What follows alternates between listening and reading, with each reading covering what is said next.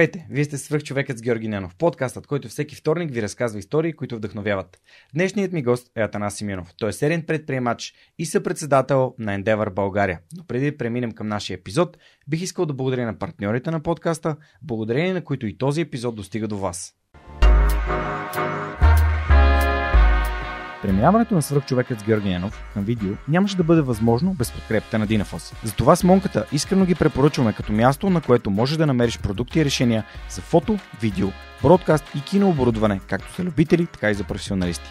От създаването си през 2003 година екипът на Dinafoss има една основна ценност – да работи за клиентите и за общността. В техния шоурум или по телефона ще получиш качествена консултация за това как лесно и изгодно да оборудваш твоето студио. Разбери повече на dinafos.bg. Използвай промокод SUPERHUMAN21, за да получиш свръхчовешка отстъпка.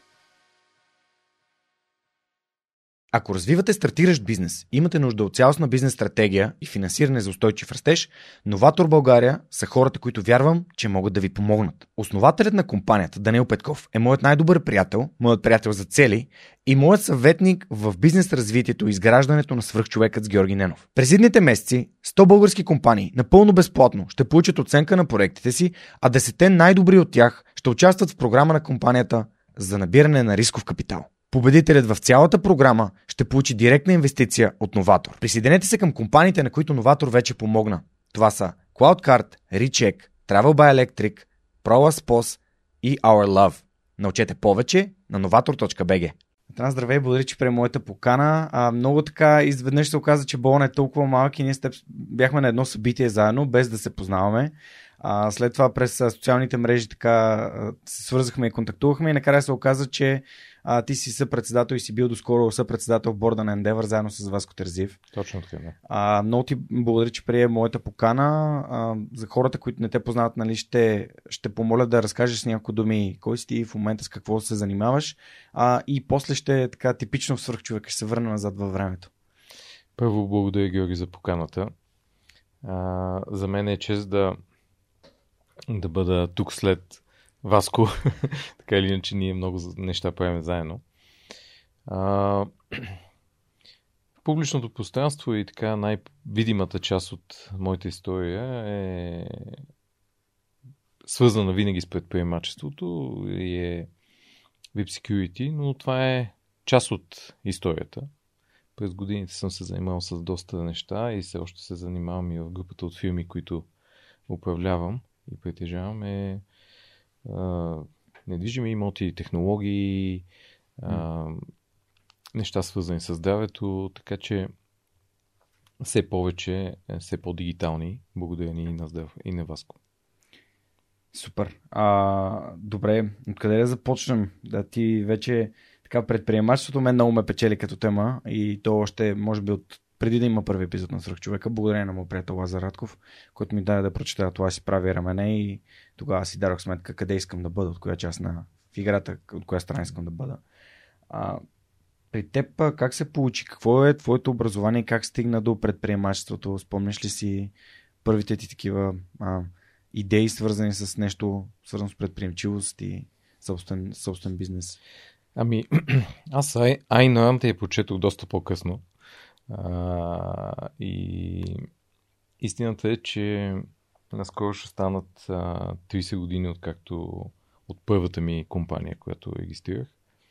А, в моето семейство няма а, поет обективни причини, както и много хора в България, няма наследена предприемаческа култура. Тогава нямаше. Сега мога да кажа, че за моите синове това това е факт, но тогава не беше. Някак си съм имал винаги интерес. Аз обичам да разказвам така, първата ми сделка, която породи вкус към предприемачеството, беше някъде, било е, може би 90-та година. Имаше голям дефицит на чупогашници тогава. Mm-hmm поред политически причини, както винаги в България, се беше създавал изкуствен дефицит. И по, по, е, пак след течение на обстоятелствата а, имаше едно Лейди София, се казваше предприятие в София, което произвеждаше чупогашници за пазара. имах възможност да, да, да купувам от тях. Баща ми беше взел а, един камион а, и с приятели ги продаваха. Тогава всеки продаваше всичко, някакви, опитваха се да, mm. да прави някакъв бизнес. И ми каза, ако искаш, взимай и продавай, да си изкарваш пари за лятото. И така взех двама мои приятели, с които тренирахме. Ние ще стигнем до темата за спорта. А, от моя клуб.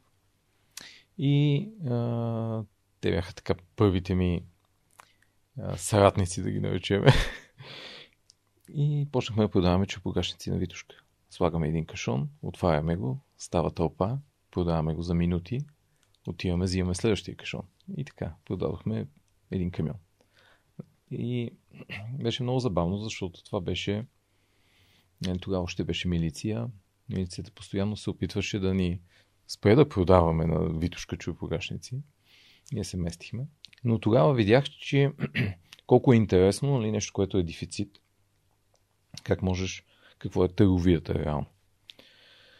Това беше така първия ми досек. След това, след казармата, започнах работа. И нали, желанието ми да, из, да имам, нуждата да имам по-добри доходи, аз винаги съм я пречупвал през повече работа и през някакво творческо как да ги изкарам, а не как някой да ми ги даде. Uh-huh. И така. Минах през а, търговия, през строителство, после всякакви други инициативи. Добре, всъщност тези първи ам, моменти с предприемачеството, свързани с особеност на, на, на пазара, който в момента има нужда от този продукт, опитва ли си да ги репликираш по, по някакъв друг начин или след като беше успешно това с черепогашниците и... Е, не, това беше епизодично, защото аз тогава бях, съм бил на 18, примерно, 19. Mm. А, не, не беше, нямаше, нямах възможност да го репликирам. След това трябваше да, а, да уча, да влезна в казаймата. По това беше още задължителен факт. Така че нямах, но след това това ми остана като идея, като, като вкус, да кажем. А, и първия така, първите неща, които съм правил като бизнес и първата компания, която имах, която беше едноличен търговец, защото тогава повечето бяха, mm. бяхме еднолични търговци. А, и беше най-лесно да регистрираш такава компания. Се занимавах с търговия. Това беше зората на бизнеса във всяко едно отношение, търговия, да се задоволяват нуждите и потребностите на пазара, които тогава бяха много големи за всичко. На следващ етап се запознах с, с едни двама после станали мои приятели, с които направихме общо съдружие и пак се занимахме с търговия. Вкарахме първите натурални сокове в България, вкарахме първите шоколади в България, милка и Несли продуктите. Но от незнание, от неопитност тогава не можахме да го скелнеме и да го репликираме. Всичко, което вкарвахме, идваха едни големи такива стари играчи, които придобиваха ексклюзивитет и ние много бързо научих колко важно е а, това да, да си добре подготвен юридически и това е една от причините, поради която завърших и право защото това дава много голямо валю в правенето на бизнес. А, така че, докато стигна до фазата, в която да репликирам нещата, мина доста време. И, и по принцип, моята теория е, че човек а, се изгражда предприемач. Много, много млади, нали сега покрай Endeavor и покрай доста неща, които правя, а, които не са бизнес, а, виждам, че а, включително и с поколението на моите синове и с тях самите, а, искат да станат милиардна компания от раз. Няма много такива исторически примери, не само в нашите ширини, ами и глобално. Това се изгражда. Това в смисъл трябва да, да пробваш едно, второ, трето, да научиш определени неща, да ги сгубиш и да ги направиш. А, така че, според мен е това аз много се радвам на пътя, в който съм изминал. Не ми е бил винаги лесен и забавен, за да не кажа, че изобщо. Но страшно много съм научил. Добре, ти тук спомена, че един вид, как аз те разбрах, че си записал право, за да ти помага на предприемачеството. Значи, аз право исках да уча още... Това ми беше първия избор, но е смисъл като тинейджър и когато трябваше да взимам това решение на 17-18 години, аз исках да уча право. Само, че по тогавашното време а, право се влизаше, трябва да си с пълно 6 и да, поне 10 активни бойци да имаш в родата си, за да а, влезнеш. Беше доста трудно. А, и това, което е, беше сериозен а, а, важен елемент в взимането на решения по наше време, а, беше дали и къде искаш да отидеш в казармата. Защото а, не можеше да не отидеш в казармата, освен ако не, не направиш нещо а, нелегално. А, и аз, понеже спортувах доста и отговарях на всички физически критерии перфектно, а, трябваше да отида на турската граница, на първа линия. А това беше една не най-мечтаната една-две години, които искаш да прекараш от живота си. И а, реших да заложа на нещо сигурно и така се озовах в военния факултет на ВИФ. НСА, което а, в момента както се нарича Националната спортна академия, преди се наричаше военен, а, наричаше се Висши институт за физическа култура и имаше военен факултет към него. Третия факултет, който беше със статут на военно училище, на военна академия. И реално караш казама и учиш университет. А, и реших да заложа на това. Аз много активно спортувах, бях съм национален състезател и mm-hmm.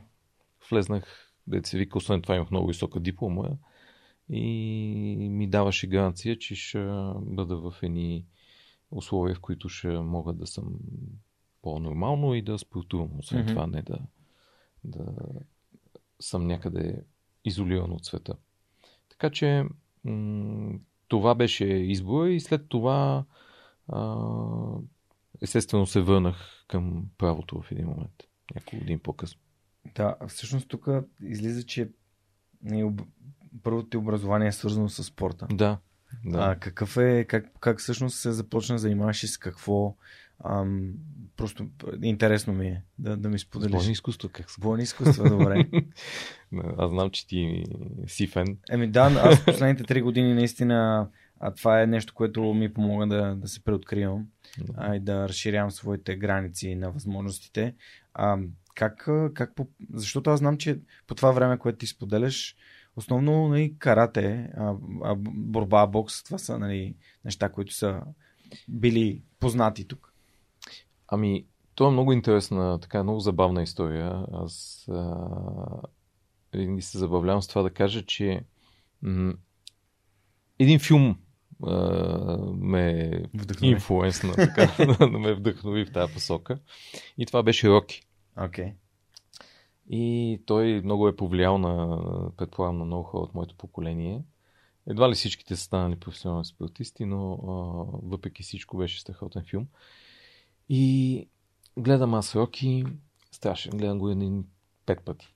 И в един момент казвам на, на майка ми, на нашите, казвам, аз трябва да тренирам бокс. Жената нищо общо няма с тая материя. Казва, добре, ама не е хубаво да тренираш бокс, там много ги бият по главата, нали? Освен това, къде да тренираш бокс? Никам не знам, аз не знам, кажете ми, нали, помогнете някъде да намерим.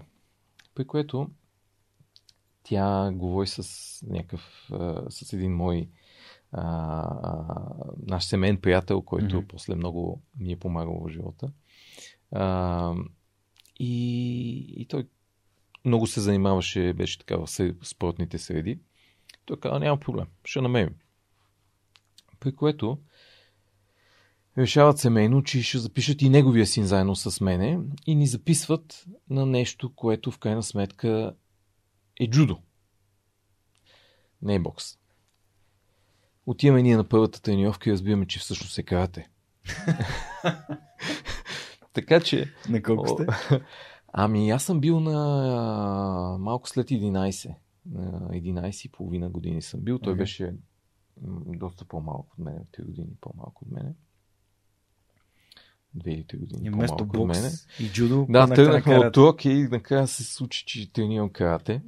Както ти каза, тогава беше много интересно, защото бойните изкуства бяха официално забранени. Нали, с изключение на борба, джудо, бокс. А, това беше. Мгм. Това бяха така олимпийски признатите и съответно официално признатите спорта. А, каратето тогава е, е, го водеше един, а, а, един човек, който се беше върнал от Италия и беше трети дан по, по Шотокан карате, което беше уникално за България. Просто се беше върнал и си беше направил група. Някак си е, водеше тренировки и ние тренирахме доста сериозно на стадион Академик. А, и аз се запалих. Наистина треньора беше много, много добър. Групата беше 40 плюс човека, нещо, което дори в момента е рядко срещано явление. И се тренираше много отдадено. Почти при никакви битови условия, някаква волейболна или каква зала беше. Малко като в манастира Шаолин, на, на голия пот, студено, няма отопление през зимата, ние тренирахме по 3 часа, 3 пъти седмично. И това стана моя голяма част от моя живот. И така почнах реално на 11 по 12 е, и от тогава до, до към 20 беше ежедневие. Мгм. И много повлия позитивно на, на, на, на всичко. На всичко. На, нали, освен, че ме изгради като човек и физика. А, страшно много хора ме срещна. Много ме изгради като това, че начин да каквото искаш да постигнеш, просто трябва много да се напънеш, нали? Ди- Дисциплина. да. И така, така, се, така започнах а, с спорта. И той стана, нали, когато тренираш, в един момент стигнах до, до състезателно спортната му форма. И там вече минаваш на друго ниво, в което а, целият ти ритъм на живот се променя според целта, която си си поставил. И нали, тук има една аналогия, нали, която винаги казвам, че CEO-тата и топ перформанс бизнесмените горе-долу са като професионалните атлети, както и топ политиците. И още е смисъл човек, когато има много ритъм, който се изисква 100% отдаденост, ти трябва да имаш дисциплината и графика и ритъма и всичко съпортващо те в това, че да издържиш а, на, на натоварването. Отиваш към, може би някъде по-нататък, ще те питам за а, това как може да управляваш нали, няколко бизнеса едновременно. А, но ще стигнем и до там. Да. Добре, а всъщност ти вече започна с предприемачеството, а спомена за първото, нали, за чурпогашниците, след това за първият едноличен търговец. А всъщност какъв беше първият твой така сериозен бизнес?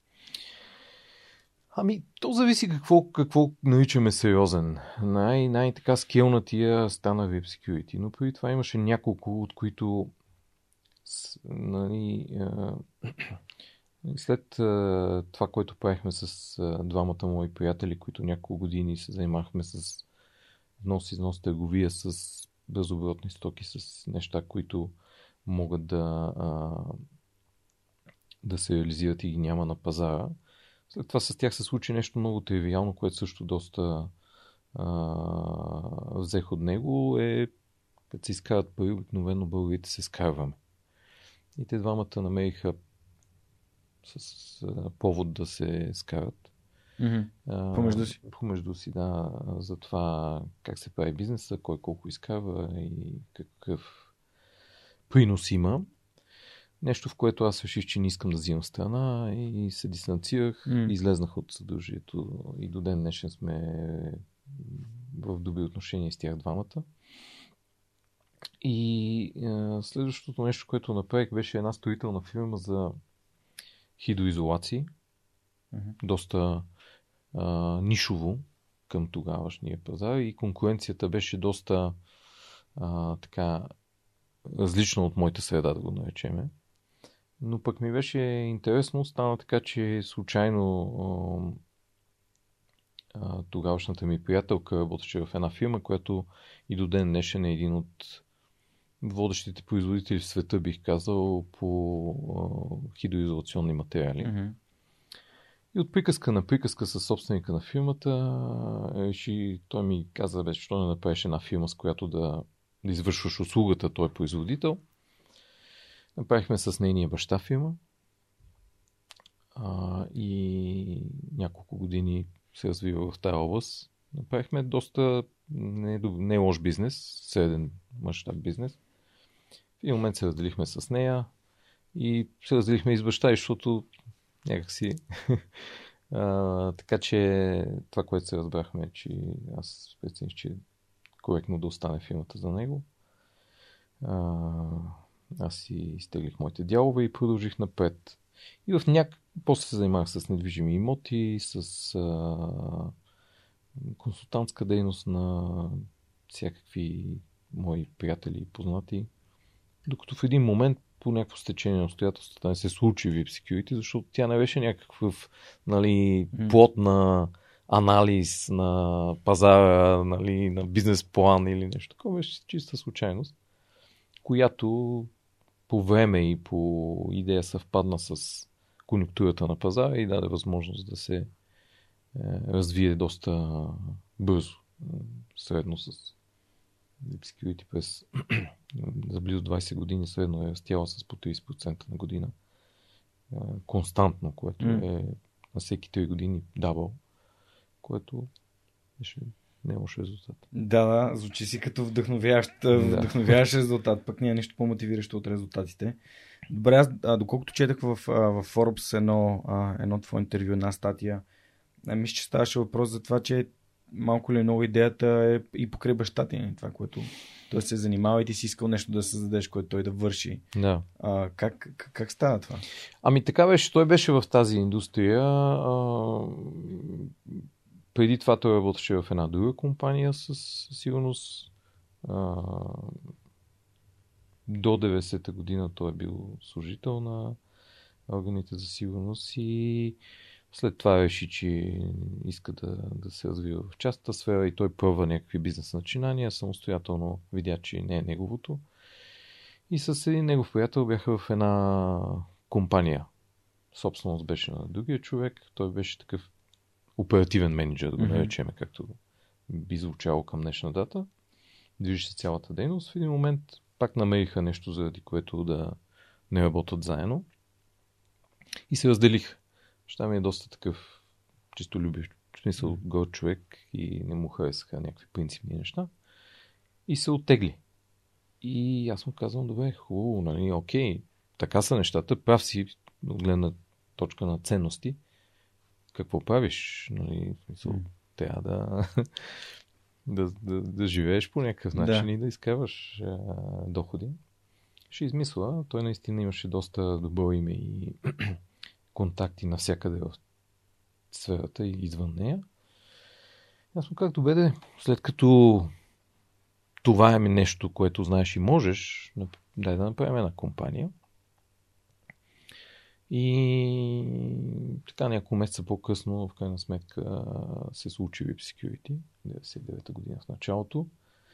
Като идеята беше да, да, да, да създадем трудова заетост основно за него.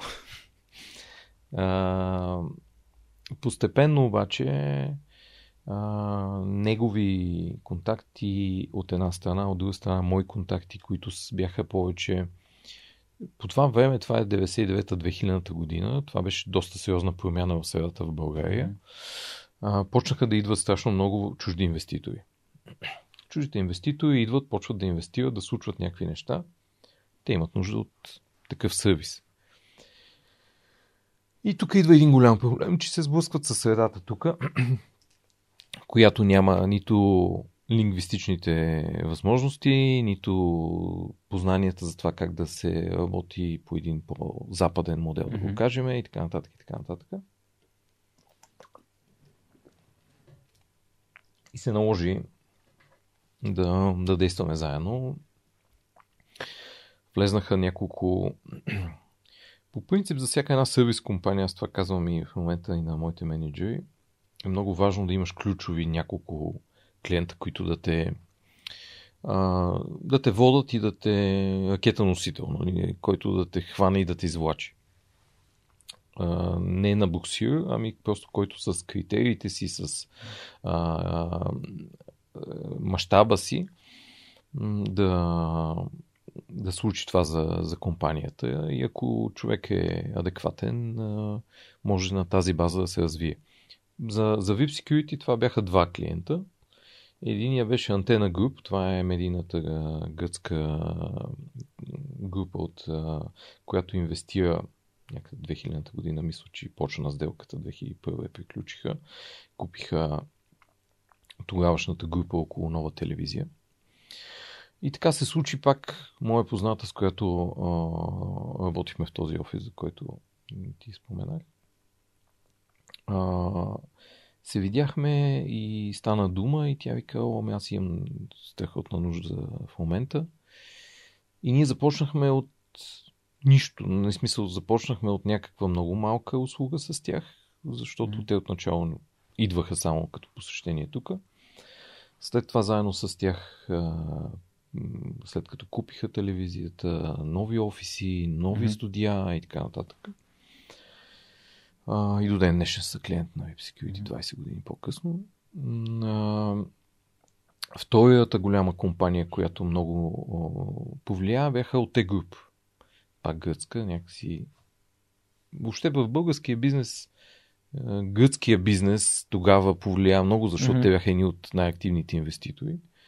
Оте Груп кандидатстваха и спечелиха втория лиценз за мобилен оператор в България. И ние започнахме с тях а, в момента, в който получиха лиценза. Те казаха, че ни трябва такава услуга. Имаха един офис, пред, такъв представителен офис в България. Mm и стигнаха до това, което са в момента вече с други собственици, с друг менеджмент, нали, но и до ден днешен са наши клиенти. Yeah.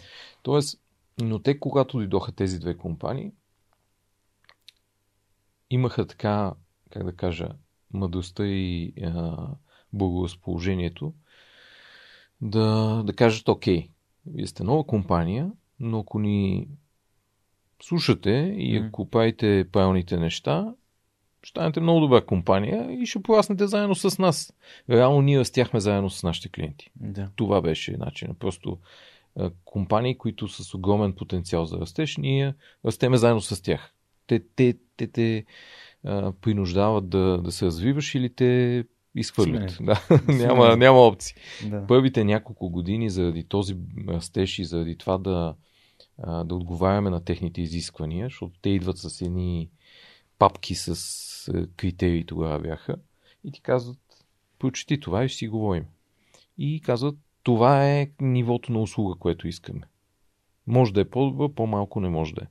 Това те предизвиква много да инвестираш. Да, първите 10 години всичко, което е било реализирано като печалба в VIP Security е реинвестирано, за да можеш да, да, да отговаряш на този растеж, да, да го стимулираш. А всъщност едно от нещата, които мен много така силно впечатление ми правят в предприемачеството е тази склонност да се поемат рискове, но ти тук казваш, че едва ли не, след като поемаш първоначалния риск да започнеш, възможности се появяват. Въпросът е дали Значи, а... Дали ги слушаш? Да. И ги следваш? Да, много е... А... Според мен е едно от нещата, което на мене ми е помогнало, това, че а... това може би идва от спорта и от mm. начина по който съм израснал. И че аз съм се научил да слушам по-големите, по-опитните, по-знаещите и винаги да търса във всеки един човек или в, е, в случай в по-напредналите в бизнеса, какво мога да науча, а не какво мога да, да, им, да, да им кажа на да. хора, които. А, нали, защото собственика на Антена Груп е уникална личност. Човек милиардер, няколко доста по-възрастен и по-опитен от мене. Той ми е давал страшно безценни съвети. Мислиш ли, че това идва от а, треньорите в, в бойните изкуства, в залата, хората, които са, които ти дават опит, мъдрост, знание, умения? Защото ам, много странно, аз рядко съм се допитвал до други хора, преди да попадна в, реално в средата и в този болон, в който, в който се намирам. Не съм си давал сметка, че мога да търся а, съвет, препоръка, идея, гледна точка от други хора. А, ти, при те посъзнато ли беше? Или просто тази среща с този човек с огромни възможности те накара да си мислиш, че можеш да попиташ винаги хора като него и те биха това беше, като започвах и подкаст, си мислих, добре, аз тук с тези хора, с които общувам, аз винаги мога да ги питам неща.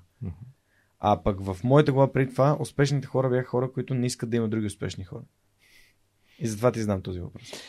Ами, много е вероятно да има някакво влияние от а, средата на бойните изкуства, но някак си аз а, в годините винаги съм а, развил едно м- възприятие, че не е грешно да питаш, не е, нито е по някакъв начин те уязвява, унизява или нещо от сорта. Напротив, аз а, имам един такъв а, подход, че видя ли някой човек, който е успешен и е, ми е направил впечатление, а, се старая да отида и да почерпа от него, да попитам. Много рядко, за да не кажа, нямам спомен, да съм имал случай някой да ме отреже. А, говорил съм си и съм се запознавал по този начин с уникални хора.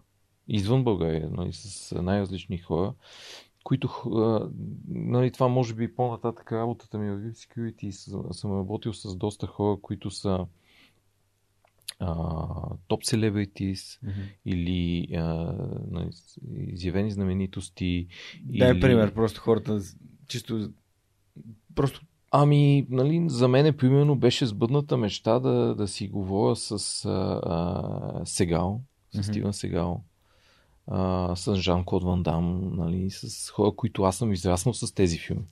Да. А, и когато си говориш с, а, с Патрик Суези, той живя два месеца в България и сме ходили в метро заедно да пазаруваме. нали, смисъл. И тези хора всъщност са много земни. Те са много нормални. Защото ако човек не е с някакво болно его или с някакви а, нездрави а, помисли, а, колкото е по-успешен, той по- толкова повече се успокоява и толкова повече се приземява. И най-адекватните успели хора са тези, които искат да дават. И всъщност им е много приятно, когато споделят, когато виждат, че някой оценява и чува и използва това, което а, има като опит и като знание. Да. Да, да, просто веднага, мисля, че епизода ми с Васко ли беше, с някого си говорих за това, че когато ам, менторстваш и адвайзваш от гледна точка на, нали, на Endeavor и, и покрай ангелските инвестиции, покрай а, рисковия капитал, а, дори компания, едно от нещата, които гледаш в тях е дали са coachable. Тоест дали са склонни да получават а, и да, да приемат опит, идеи, а, и препоръки. И, и затова се радвам, че го казваш, защото буквално мисълта ми отиде там. В този бизнес coachable ли, или човек просто си мисли, че знае всичко а, и, и всичко му е ясно. Да, това е много важно. И, сега, само ще върна да. стъпка назад, да, да, да. защото Васко е много добър пример. И нали, сега, аз съм много голям фен и а, ще го споменавам сигурно често, но м- примерно той е пример за много, много успял мъж, който винаги е готов да сподели, да отговори, да даде. И то без да очаква нещо в замяна. Mm-hmm. А, и според мен това е много важно. А, да, и това е много моето. А, и много е важно това да развиеме като култура и като а, бизнес практики в България, защото а, едно от, един от най-големите проблеми в а, една екосистема, каквато е и нашата, не само нашата, то и в а, а, американската е, е по същия начин, а, е когато а, успеха води до арогантност, до капсулиране и до това да си, нали, ти си някакъв полубок, който с тебе не се говори, защото вече си направил екзит. Окей. Okay. Нали, а, това е част от нещата. А, това, което направихме а, миналата година по, а, в една от програмите ни в Endeavor, mm-hmm Момчил, който е наш изпълнителен а, директор, обсъждахме какво да направим някакъв подарък а, на участниците. И решихме да направим една книга а, Егото е въргът. Да, на Райан Холиде. Да. Е много добре. Аз викам, тая книга е най- най- най- най-добрия подарък за екосистемата, защото според мен това е големия проблем. Когато един човек се вземе на сериозно, независимо какво прави, това го виждаме в целия ни обществен живот, но и в бизнеса, поради това, че хората, особено тъй като технологиите в момента са водещата индустрия, която най-бързо се завърта този кръг, стават някакви звезди в собствените си очи по едни доста едностранни критерии, да го наречем. Така че е много важно да се внимава с егото. Това с егото, пак казвам, не е само локален проблем. Половината от топ групата в а, тази индустрия в Штатите са също с сериозни mm-hmm. ишута на тази тема. Бойните спортове доста добре контролират егото, особено да. там, където има спаринг. А мисля, че с мисля, че с Радо от GTM Hub си mm-hmm. говорихме. Те нали скоро взеха 30 милиона долара по Series A а, инвестиции. А, и, си, и точно това коментирахме, че когато бойния спорт има спаринг, там винаги има по-добър от тебе. Няма как да си най-добрия в залата. Просто ако си най-добрия в залата, не си в точната зала. Или вече си на ниво, което просто преподаваш знанието си. Не, не си там, за да контролираш егото си.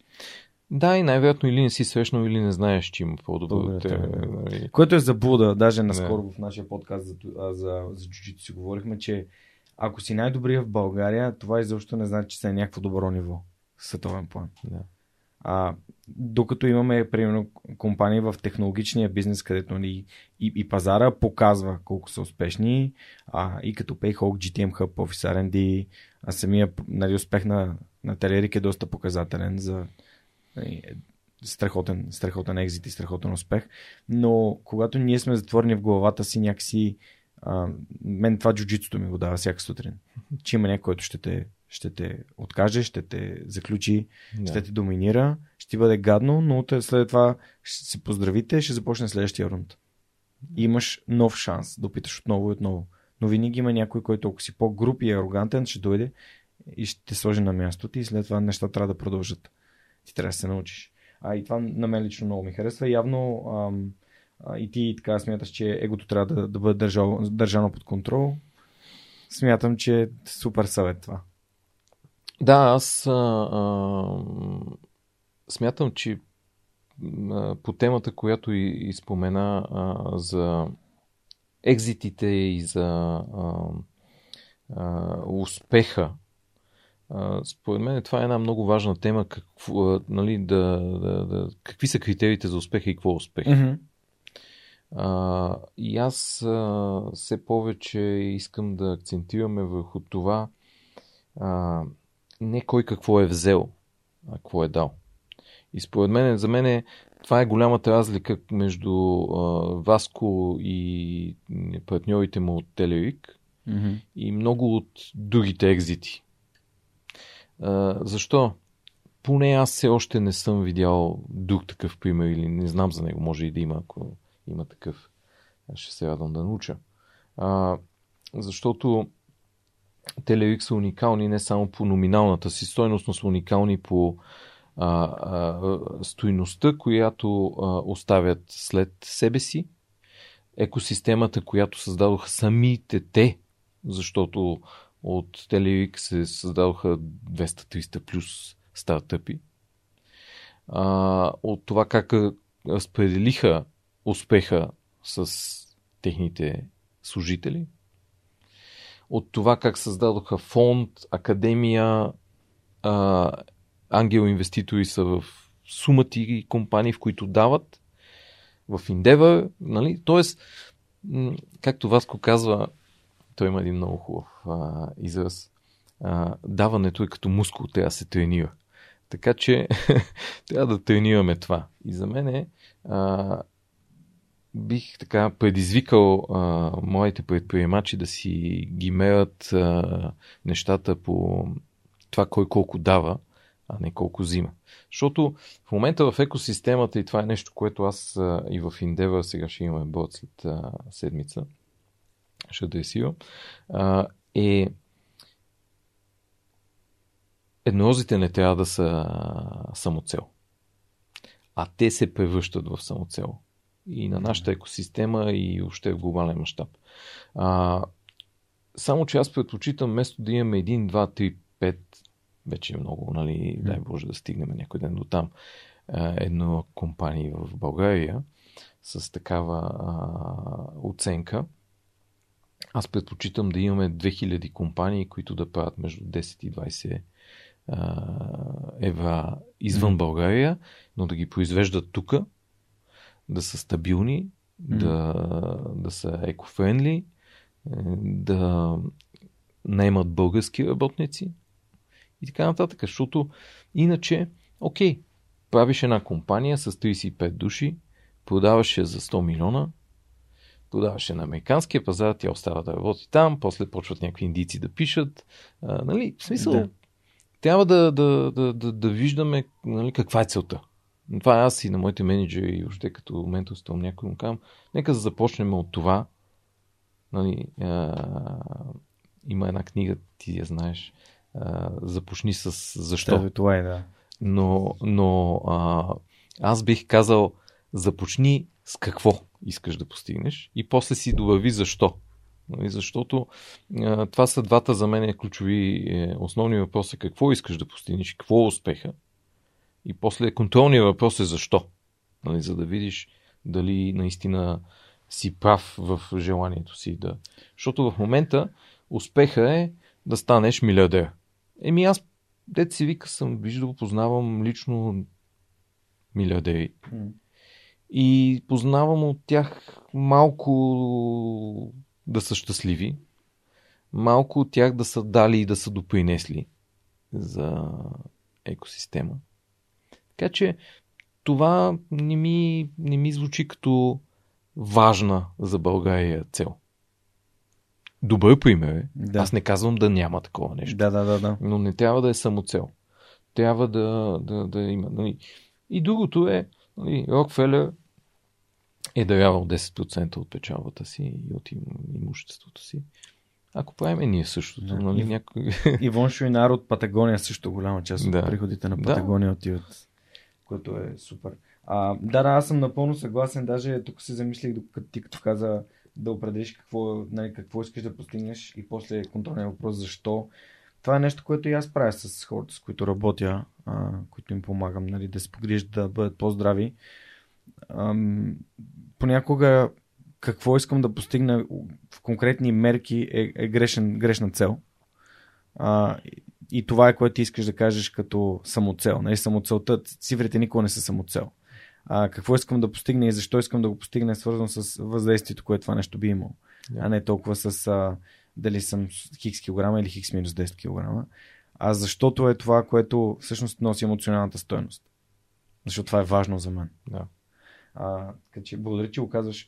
Добре, искам да те върна към VIP Security, защото ам, тук, тук ми стана много интересно за този непрекъснат ам, как да кажа, успех, реализиран чрез повишаване на, на нали, с 30% на, на резултатите всяка година. А, как една компания създава нали, 20 годишен период на непрекъснат успех, при условие, че знаем в какви, през какви периоди минахме. Минахме през а, .com, нали, точно нали, горе-долу периода преди да създадете компанията или по това време. След това имаме, нали, да кажем, че това е била една офлайн компания. за този момент. Да. Но след това а, минахме през а, балона на недвижимите имоти в САЩ, където а, изчезнаха някои от най-големите финансови институции в света. А, и сега и сам, самия COVID, който също е предизвикателство, според мен. Да, ами. Начините са няколко. Аз това, което. А, по... Тъй като аз никога не съм работил държавна работа, за което съм. Защото в, в този бранш това беше в началото проблем. А, нямах така разпознаваемост от някакви бивши позиции. Но а, после се оказа много голямо преимущество, защото аз комбинирах в работата си в VIP Security а, основно бизнес приеми от други индустрии. Тоест, а, не мога да кажа, че имах. А, мога да кажа всъщност, че нямах а, някакви други примери, които да изкопирам от тази индустрия. И затова бях принуден да, да взимам опит от а, всичко останало. И начинът да, да се расте беше да се използват всякакви нетрадиционни за индустрията начини за растеж. Т.е. да се добавят нови услуги, да се добавят подходи, които са по-скоро и customer experience, нали, усещането на клиента за, за услугата, а не просто това, което хората са свикнали да виждат.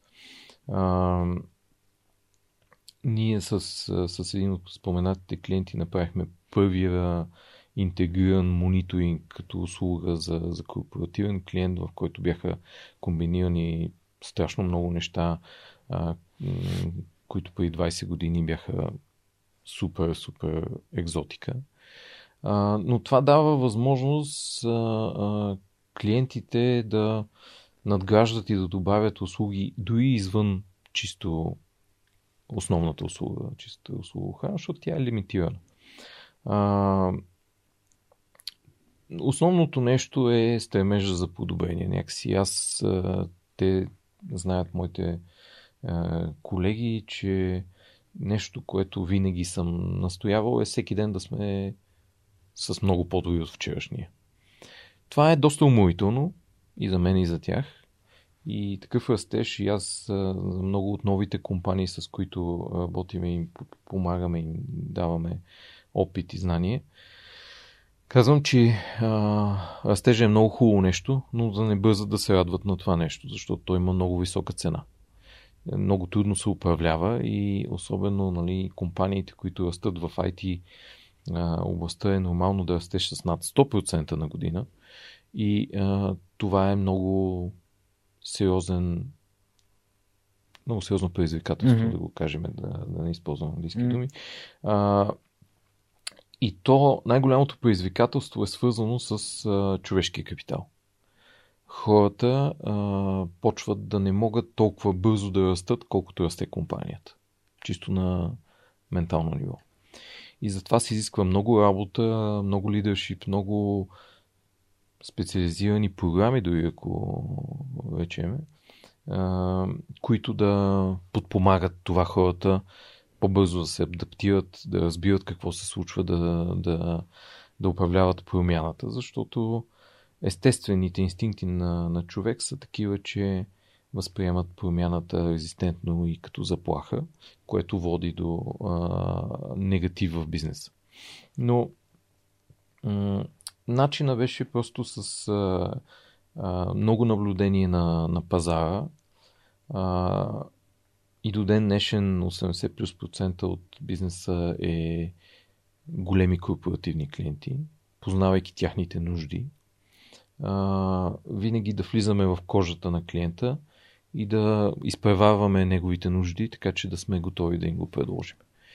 И и работи. Нали? Сега, нещо, което а, е много, беше много екзотично за, за пазара тогава, нали, начините да растеш зависи от каква индустрия си, но общо взето са а, или растеш от а, вълната на пазара, съответно цикъла намаляваш или увеличаваш, или растеш органично на базата на а, вътрешни усилия, или растеж с придобиване. Аз това, което реших, че ще направя, взимаме до трите максимално. И това, това е част от успеха на VIP Security.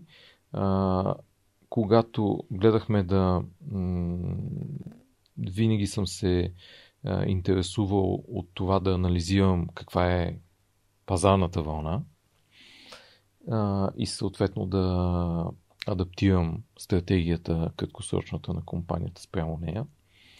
А, да си растеме максимално органично чрез селс маркетинг, тулове, които на практика и до ден днешен почти не се използват от моите конкуренти. Но нали, ние растеме благодарение на много сериозен всякакъв маркетинг, дигитален, традиционен и така нататък, защото просто за различните сегменти има различни а, работещи неща, но и с придобиване. Значи от а, първото придобиване Deep Security, което направи беше 2000, може би трета, четвърта. И оттам сме направили много придобивания. Нали... Колко човек сте в момента? В момента в VIP Security са около 4500 в групата, в цялата група са близо 5000. Добре, за тия 4500 човека, ако все пак, защото това е първият въпрос, който идва на ум, а, ти създаш една култура, която как я предаваш в най-придобивайки новата компания и правейки я част от, от да. VIP Security, как пре, възпитаваш и превъзпитаваш култура? Това е много добър въпрос, защото имаше две, две от придобиванията, които бяха големи, да ги наречеме, в които компанията се удвои с придобиването дабъл. Тоест да. от днеска за утре ставаш два пъти повече хора. Единият път беше това е някъде 2007 година. Тогава сме били, да кажем, около 900 души и изведнъж 1800 души. Като идват едни още толкова, които са съвсем друга култура, което е естествено, нали? Просто друга компания. Не казваме кои са добри или лоши, mm-hmm. но а, или коя култура е по такова. Ами, това е може би най-голямото предизвикателство при такъв тип придобиване, защото когато правиш придобиване, нали, ти си компания, примерно с 2000 души, придобиваш компания с 200 души, ти ги асимилираш. Чисто количествено се налага културата.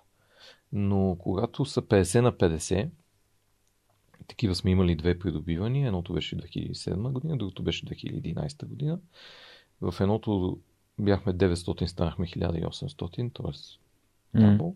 А в другото бяхме примерно 1500 вече 2000 може би сме били, защото нали, след като сме придобили, ние сме се смалили. То, обикновено винаги има един момент на а, оптимизация след това. И след това придобихме една фирма 3S беше и влезнахме в ритейл сегмента. Mm-hmm. И те бяха горе-долу 1400 души. И когато а, там културата беше доста различна, бизнес модела беше тотално различен. Mm-hmm. Те работеха B2B, а, B2C, т.е. с а, а, крайни клиенти, а ние до тогава работихме само с корпоративни клиенти. Много различно.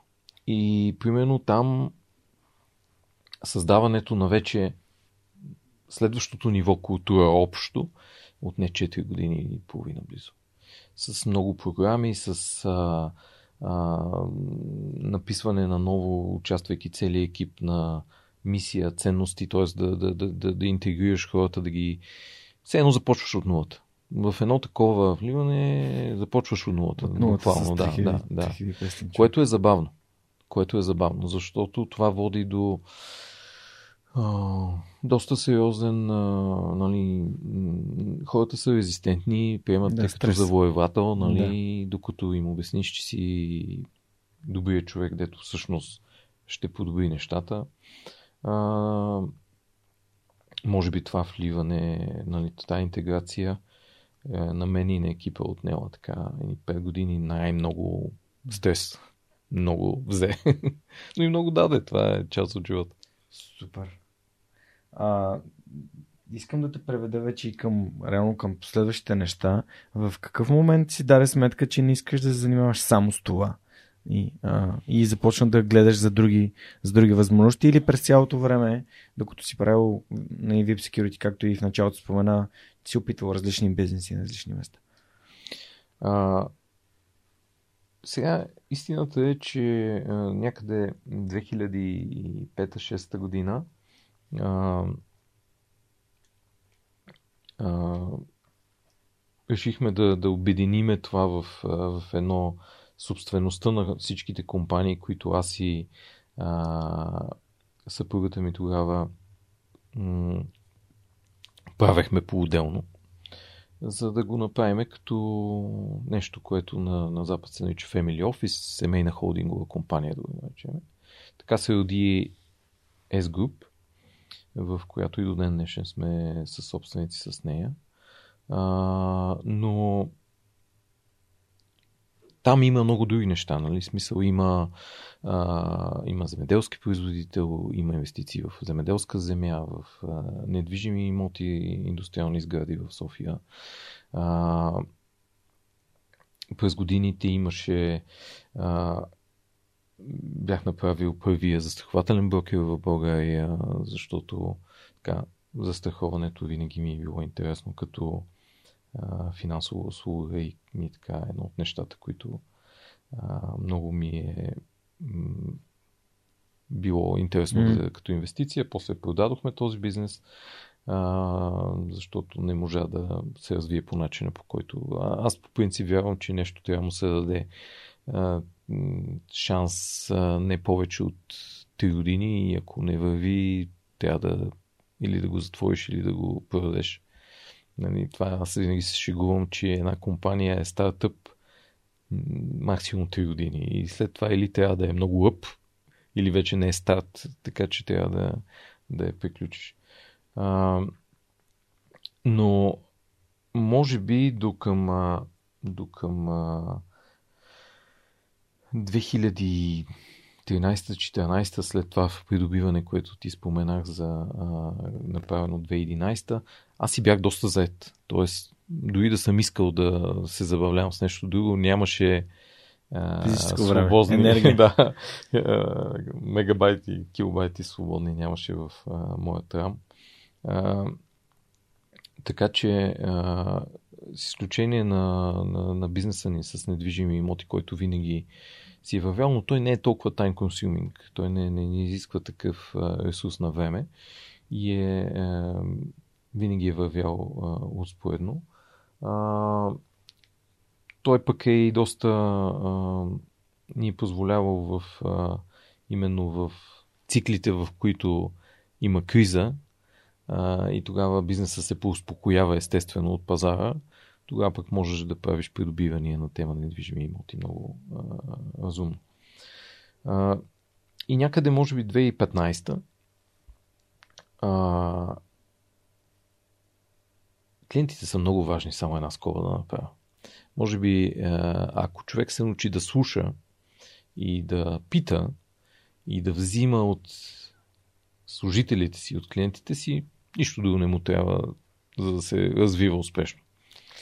А, вечеряме с а, един от най-големите ми корпоративни клиенти до ден днешен, с CEO-то. А, в годините ме е менторствал за много неща, като човек много по-опитен и много по-голям в бизнеса. И а, стана дума за, за това какво правиме заедно. И той ми казва, добре, виж, много неща правиме с тебе. Към момента а, нали, вие ни извършвате почти всичко в сферата на сигурността. Но това, което мене ме вълнува, са не физическите пари, например, които ние обслужваме и охраняваме, ами дигиталните. Мисли на, тема, на тази тема, защото заплахите в, на тема cyber риск са много по-големи, отколкото физически. И това е наистина факт. Ако, понеже една малка част от, смисъл една от основните дейности на, на VIP Security като група е кеш менеджмент. Нали, освен физическата обработка на, на парични средства, нали, ние за, за много от, за почти всички от финансовите институции им правиме доста от а, нещата свързани с разплащания в брой. И а, това, което знаем от практиката е, че ако има 100 единици пари въобще, 20% от тях са, са на практика физически налични в обращение. Другите са виртуални, те са данни. А, и в момента щетите, които могат да се нанесат а, по електронен път, са много по-големи. Нали? Много, много е трудно да откраднеш толкова пари физически, колкото могат да се откраднат дигитално, да го кажем по-просто. И това на мене ми светна голяма лампа. Разговорихме се, разбрах какъв е, какъв е проблема и колко а, би пораснал той. И така година по-късно се роди Аматас, което е а, сервис компания за, в областта на а, киберсигурността. Но за да стигнем до там, аз се наложи да се ограмота, да, да мина няколко така, специализации по темата, за да знам как работи. Аз, аз по принцип вярвам, че нещо човек като прави трябва да го разбира, да го изпита, да изчете доста по темата и винаги така подхождам. И това беше първото така дигитално, дигитална инвестиция, която се развива доста добре и е много интересна като тематика с доста големи възможности за растеж. А, доста трудна сфера, защото киберсигурността и в глобален мащаб все още е в фазата на пионерската а, си фаза. Все още доста неща не са толкова подредени, колкото в а, производството и създаването на софтуера, да кажем. Така се появи а, тази компания. А, аз не мога да кажа, че технологиите някога са ми били чужди. Напротив, аз а, никога не съм имал професионална до тогава изява в тази област, но имам голям афинитет към технологиите от дете реално. И винаги много съм се интересувал и в VIP Security може би това е най-дигиталната сервис компания в областта традиционна сигурност, която не само на българския пазар, ние доста неща правиме. Но да върна на това, че после а, благодарение на а, познанството ми с Васко се роди Resolute Software преди 3 години, което е софтуерна компания, сервис компания. А, и той така беше доста оказа да и сериозно рамо на това да, да тръгнем в тази посока.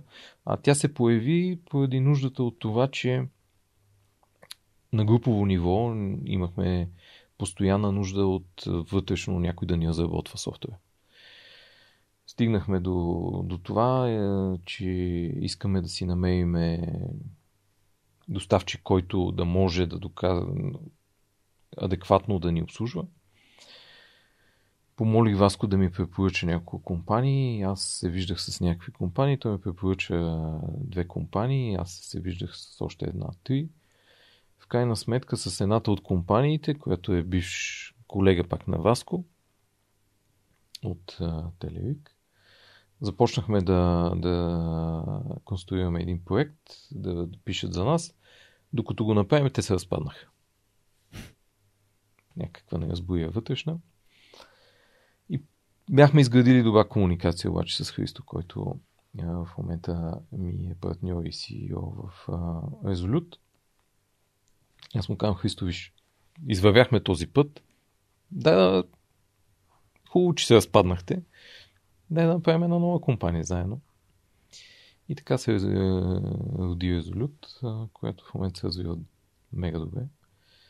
И от тук, примерно, моето виждане е, че ще вървим само в дигитални начинания като нови инициативи и в неща, които са свързани с а, здраве, с нещата важни за България, да кажем. Mm. Тоест от тук за от желанието ти за иновативност всъщност се раждат две допълнителни компании, свързани с това, което правите и обединени около а, идеята, нали, core бизнеса си е VIP Security, но всички тези стъпчици, които има нужда и вашите нужди като клиент а, на вашите компании, което е много яко. А, добре, а всъщност искам да те да, да те върна една стъпка назад. А тук не, вече става въпрос за цяла холдингова структура, нали, как ти каза, семейен бизнес. А в, а, в какъв момент, и ти споменай, че и, а, нали, а, там си партньор с, с жена ти. Mm-hmm. Какъв момент решихте, че това нещо трябва да се обедини и да стане семейен бизнес? Това в България не е много а, популярно. Не сме Германия, не сме Порше, не сме там местата, където децата взимат а, нали, бизнесите, развиват бизнесите и то, то на поколения се става. А това е доста устойчив модел, поне съдейки по, по немския такъв. Как ви дойде тази идея? Ами тази идея ми дойде на мен от гледна точка пак на, на това, което ти казах като начин да, да си определям посоката, какво искам да постигна и защо го искам да го постигна. Mm. А, защото за мен е правенето на бизнес а, никога не е било самоцел, а е било по-скоро инструмент и начин да случваш генералните неща. И това, което аз а, напоследък доста повтарям на, на по-младите е, предприемачи, менеджери и така нататък, е, че бизнеса е част от живота, а не е живота. Живота е едно по-голямо нещо, всеобхватно. Бизнесът е една част от него. Нали? Нещо, което а, правиш, т.е. не трябва да живееш за да работиш, а трябва да работиш, за да можеш да живееш по определен начин и да случваш определени неща. А, когато това възникна като идея, това беше не е имало някакъв а, външен, външна причина. А, дори за тогава, за, за моята съпруга, тогава беше трябваше и време, за да озае за тази идея, защото ние си развивахме самостоятелно един от друг, помагайки си много, но всеки си имаше неговото амплуай бизнес. В никакъв случай това не е било от някаква гледна точка да се подобри материалното състояние. Mm-hmm. А просто моята теза беше, че в крайна сметка всичко, което правиме, го правиме за нашите деца. И а, от юридическа гледна точка, нали, аз вече разсъждавайки като юрист, а, това е най-добрата финансово-юридическа структура да го направиме и да тупаме желадите в едно общо нещо, в което да е ясно а, и за тях да, да го виждат и разбират какво е. Сега нещата се променят в живота, хората се а, именно защото хората могат да се събират, разделят, женат, mm-hmm. развеждат и така нататък. Mm-hmm. Това а, се случва. Но за мен е, винаги остават родители и винаги има ни деца, деца. Които, mm-hmm. заради които го правиш това нещо, ако имаш нормална ценностна система. Така че а, това, което а, е моето виждане, че независимо ние как се развиваме като личности и като двойка във времето, а, тези неща ги правиме за тях. Mm-hmm. И, а, така че това много повлия а, в, а, и, и в а, развитие на едно нещо, което аз а, много по-късно много по-късно а, станах част от а, една организация на фамилния бизнес в България, която е глобална организация. А, и видях, че, а, че успешните примери в света са именно такива. Навсякъде по света. А, основата на, на успешните и здрави економики, каквато е австрийската, германската, швейцарската, mm. много примери има такива дори в Турция е така, и в Гърция до голяма степен е така, нали, са много набой средни към големи компании, които са фамилна собственост. Защо това е полезно и важно? Защото а, от гледна точка на перспективата е различна. Нали, ако погледнем стартъп екосистемата, И а, ако там самоцелта до голяма степен е да се направи нещо, да се скелне и да се направи екзит, и то в един времеви отрязък 3 до 5 години, в фамилния бизнес мислиш как искаш твоите внуци след 100 години да живеят. Нали? И когато перспективата ти е такава, вече ценности, решенията мотиватори, решенията са различни. Да. Нали? Okay. А, това променя и много отношението най-вече към хората, с които работиш. Тоест, с екипа, с твоите аз, аз ги наричам колеги, не мога да не, не смятам, че са нито служители, нито работници. Това са хора, с които работиш заедно и имате различна длъжностна характеристика, mm-hmm. да го наречем. А, защо? Защото тогава става. А, аз дори а, се шегувам, че ние сме а, много повече фамилна компания, защото сме едно като семейство в бизнеса а, с хората, с които работиме а, отколкото само заради това, че сме на а, фамилна собственост като мажоритарен собственик. Два от синовете ти работят в групата. Да, да. Защо ги, защо ги въвлече така? Не съм ги въвличал изобщо, честно да, казано. Да, в интерес на истината. Да, разкажи ми малко повече за това. А... Аз, не мога, аз не мога да си представя да работя с баща ми, нали? Просто, просто ти казвам за това. Ми е интересно как, а... как се случват такива неща. Ами, Нещо, което аз а, и което ние българите имаме като ценност, според мене, е образованието и това децата да получат добро образование, mm-hmm. което е много важна и много хубава ценност и трябва да, да се продължи като традиция. Смятам, че се случва. А, това, което аз си бях поставил като цел, е да, да мога да си позволя да им дам най-доброто образование, което може да, се постигне, според, разбира се, и тяхните желания, и оттам насетне да решат сами. Добрата практика, примерно в а, глобален мащаб mm. в фамилните компании, е така нареченото Next Generation, следващо поколение, да не започва работа веднага в бизнеса. Mm-hmm. А, и аз се опитвах да им кажа, нали, че е добре примерно да поработят някъде. А, другаде, различно от компанията. Сега единия завърши право, другия завърши бизнес а, администрация. Пак по техен избор. Аз а, нали, въпреки че аз съм завършил право, не, не смятам, нали, умишлено много пъти подчертавах, че а, трябва да си избере сам. А, големия Марко се казва реши, че ще завърши право, влезна в много добър университет, който му даде страшно много. И след като завърши, отиде на няколко а, практики, специализации, такива стажове в адвокатски кантори и каза, а, че това не хищ ми харесва. Викам, добре. И защото наистината е, че когато започнеш в една голяма международна кантора, примерно в Лондон да работиш, първите хикс години ти си роб, черноработник, който става книжен плъх. И него някакси не го вдъхнови тази посока. Сега, безспорно, а, те са много облъчени от предприемаческата култура, която блика около нас. А, няма как. А, правейки бизнес, ти живееш с това. Не е добра практика, но го пренасяш в къщи. Ще да те питам как се възпитава предприемачеството като, като ценност в семейството. Еми, с личен пример. Да, с личен пример. като... Те го виждат постоянно, нали? В смисъл а, с хубавите и лошите им страни. А, семейството а, плаща цена за успеха на, на водещия човек за съжаление.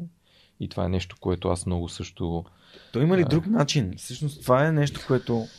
Ами. Може би хората не си дават сметка, че едно е да избереш осъзнато, че развиваш бизнес, който да остане за твоите деца, а друго е просто да този избор да е един вид, ми то така ми се случи. Нали? Едно, кой друг е виновен за това, че човека по отговорността да, полага, да дава всичко от себе си, така че да доставя за семейството си не има необходимите ресурси, да може децата му да получават образование, за да може тази компания после да бъде наследена при желание, естествено. Да. Няма друг начин. Сега, истината е, че нали, а, понеже успеха е много експлуатирано като понятие, mm-hmm. не искам да го използвам, но mm-hmm. да кажем а, резултата и влиянието, смисъл им, импакт. И да, въздействие. Въздействието, да, да, е по-добра дума, а, което може да окажеш а, на средата, а, то изисква а, нещо много просто, иска отдаденост. Няма как да станеш добър, нали, няма как да станеш Моцарт и да не свиш постоянно и да не живееш това. Ама той е имал много нещастно личен живот и семейство. Mm. Това не значи, нали, смисъл, много е важно човек да, да, да, да, да, да, да, да се опита да намери баланс. Не мога да кажа, че е, не съм платил моята си цена и че съм бил, е, не съм допуснал моите грешки по пътя в mm. това, но пък а, а, то, както е казал народа, питай пътило, а не старило. Нали? Аз мога много да разказвам именно от mm. богат а, а, склад с грешки. Но това, което е а, важно е, че всякакъв вид резултат а, а, той изисква фокус, изисква време, изисква енергия а, и няма как да се получи по друг начин. Това с отдадеността много ми хареса, защото аз вярвам, че няма как да пуснеш резултат без да си отдаден. Няма. И без значение дали е свързан с а, отслабване или създаване на бизнес да. или развитие на умения. Особено ако искаш този резултат да е дългосрочен и да остане, а не някакъв моментен. Ама, добре, тук може би е време да те попитам, понеже зачеркваш темата моето наблюдение е, че голяма част от хората очакват почти мигновени резултати, когато трябва да правят нещо. То е подкаста на 5 години и половина. Да, значи това е нормално. Това е детската история. Нали? Смисъл, човек иска сега веднага. Сега веднага да стане богат, щастлив, женен, децата му да са такива, унакива. А то не е. То смисъла на живота не е такъв. Смисъла на живота е да го постигнеш, нали? да го избачкаш, а не да, просто да ти се случи. Защото ако ти се просто случи, то няма никакъв смисъл. Цениш, то няма цена. Ми, да, и то, то нито към тебе, нито към някой друг има а, не научаваш нищо. То трябва да е път, трябва да, да го изстрадаш. А, нали, изобщо не отиваме в крайността за това mm. всичко да е супер мъчително. Mm-hmm. Но ако се върнем на, на моите синове и защо са в фамилния бизнес, а, не съм ги отритвал в никакъв случай, но положих огромно старание за това наистина да вземат осъзнат избор и да не ги а, така, да не им оказвам влияние в това да се върнат задължително. А, с Марко стана случайно, тъй като а, той завърши право. Видя, че това е неговото а, и няколко месеца след като се върна, завършвайки в чужбина, а, почна стаж в Аматаз, в Cyber Security компанията. част от не малка част от Cyber Security е compliance, нали, съответствие да. на регулатори да. и е свързана с правото. И след като прекара няколко месеца, а, аз му казвам, добре, вземи решение на къде ще вървиш, кога е следващото така. Аз а, винаги ще остана за тях и смятам, че това е част от работата на, на родителите. А, така, да ги предизвиквам и да им задавам въпроси и да, да, да, да, да им давам други гледни точки, които да, да ги предизвикват да върват напред.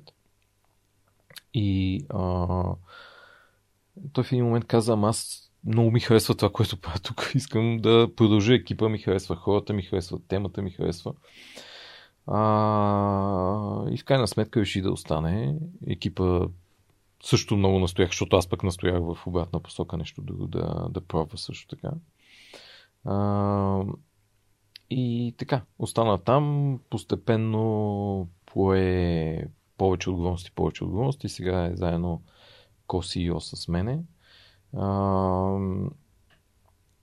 харесва му, интересно му е в някакъв момент със сигурност сме говорили, че ще или ще пробва нещо сам, Мгм. за да надгради опитност, или ще пробва нещо извън България, за да, защото неговото образование и опит а, е такъв, а, учики близо 9 години извън България, а, че е доста international, доста Да, е, е, му е интересно да види какво е да прави бизнес. А, я, бизнесът на в момента е 80 плюс процента извън България, така че той има тази част М. в ежедневието си, но, но му се иска да види какво е да си там, нали, там да, да, да създадеш нещо извън България или да, да, да, да работиш и да натрупаш опитност, което аз мятам, че е а, много добра идея всъщност.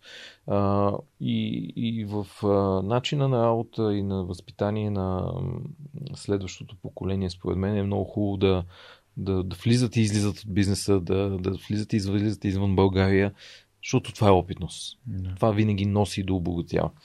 Втори ми син, Кристиян се казва, а, прави няколко стажа и така, имаше един момент, в който а, екзистенциално се чудеше в каква посока да, да поеме. А, него много го влекат а, неща, свързани с а, дизайн, с измислене на идеи. Но как, окей, виж, помогни тук по някои от а, проектите с недвижими имоти. Той се запали, сега кара една специализация към Харвард на тема недвижими имоти, която пък е вече инвестира как пресечната точка между недвижими имоти и финанси, което доста го вдъхнови. Така че най-вероятно той ще е човека от тях, който ще развива а, темата недвижими имоти на следващото ниво. М. Защото аз мятам, че м- това е най... Пресечната точка между двете поколения трябва да е не антагонистична, Мгм. ами трябва да е градивна. Тоест да стъпиш на раменете на опита, знанията, капитала и така нататък и надградиш с нови идеи, с ново виждане, защото нали, сега моят трети син, който е на 15, почти 16 години, израства с TikTok. Нали, аз не съм израснал с него и това е различна гледна точка. Но той днеска ми писа, преди да дойда тук, че иска да инвестира в криптовалути, което той от една година настоява, но аз го, още го така оставях да озре. И му казах, прочети повече, подготви се. Сега каза, че се чувства готов. така че ще направим съвместен акаунт да инвестира в криптовалути. А, но, нали, в смисъл, аз на 16 съм сглобявал, съм тренирал и съм сглобявал конструктор и съм се учил как работи електричеството, той инвестира в криптовалути. А, но това е хубавото. Тоест, аз ще му дам възможността, нали, някакъв минимален капитал, с който да, да, да пробва и да, да учи. А, плюс знанието, което нали, на мен финансовите пазари, инвестициите в такива инструменти са ми голяма слабост от много години. Така че ще ги съчетаем, т.е. да има градивност и да има надграждане между тях. Това за мен е много така важен елемент. Не случайно нали, създадахме месец на блокчейн технологията в свръх човека, който би трябвало вече да е излъчен. Надявам се, че е вече излъчен, защото а, така още в началото на записите стана много интересно. Аз дори започнах да си давам сметка колко съм назад, а това реално е Web 3.0 и блокчейн е Да. а, това, което ти казваш, нали, следващата, следващата стъпка. Да. А, и също времено по този начин ам, развивам своите собствени знания, общувайки с такива хора. А, добре, аз всъщност, ти като вече спомена за, за двама синове, ти реално спомена и за тримата, как всеки има неговия си различен път. А как като родител им, им позволяваш, в смисъл, как разсъждаваш в, към тяхното развитие, за да не ги за да не ги вкарваш в релси, а, а да им позволяваш те сами да избират своя собствен път.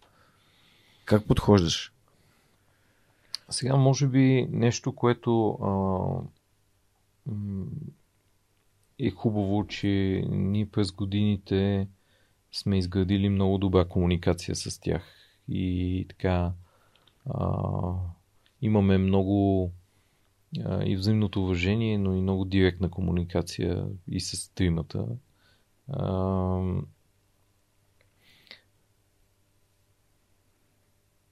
аз винаги съм се старал да им давам свобода, да им давам максимално информация и източници и възможности за намиране на такава, а, но да ги учат те да взимат решения. Дори ще дам един пример с а, а, втория ми син. А, той също замина на времето да учи в чужбина гимназия. И дойде 6-7 месеца по-късно на един велик ден и каза, аз не искам да уча там. И аз му казах, ти сигурен ли си? Това е едно от най-добрите училища в света. Брат ти е там, заедно сте, всичко ти е наред. Той там беше с много добър успех. Така неформален лидер в mm-hmm. неговия клас и съученици. Не, не ми харесва. Искам да си се пребера в България. И аз тогава му казах, виж, аз ще ти кажа всичките мои аргументи, заради които не трябва да, да направиш това, но ти ще си вземеш решение. Говорихме една вакансия, в която си беше дошъл. И го попитах накрая, сигурен ли си в това, което mm. искаш? Сигурен съм. Викам, добре. Един лист хартия. Не. Искам да напишеш. А аз на еди коя си дата взимам това решение сам. И аз го искам. И после няма да се съда на някой. Защото да не дойде момента, което обикновено идва в един момент, който казва, ама аз сега като сглупих, вие защо не ме накарахте? Mm-hmm. Така че, т.е. аз винаги съм се старал да ги информирам максимално, да им дам гледните точки, да им дам аргументи, но те да си понесат отговорност за, за решението. Например, най-големият ми син, като завърши, реши, че ще кандидатства само в един университет. Аз му казах, виж, това има е окей, okay, ама има голяма риск. Нали, смисъл, това е един от топ университетите.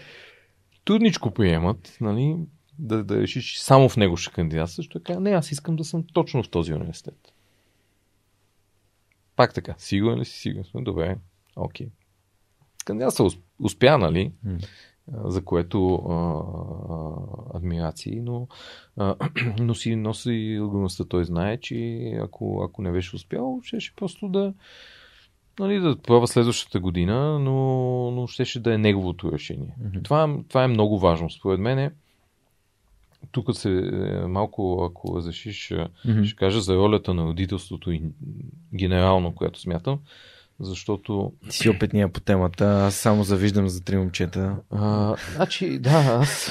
Нямам още нали, деца, но... А, да, аз казвам, че на тема момчета имам доста ноу-хау.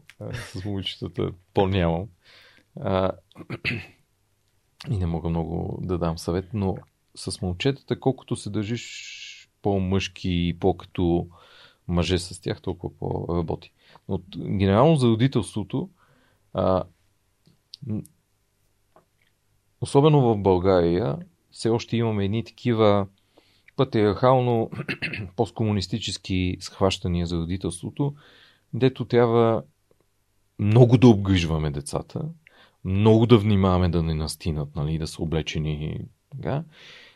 Нищо да не пипат. Не е така. Значи, децата а, са ни дадени а, да им помагаме, да ги подкрепяме, докато пораснат и докато ги развиеме достатъчно да са самостоятелни. И трябва пак целта да е те да станат самостоятелни.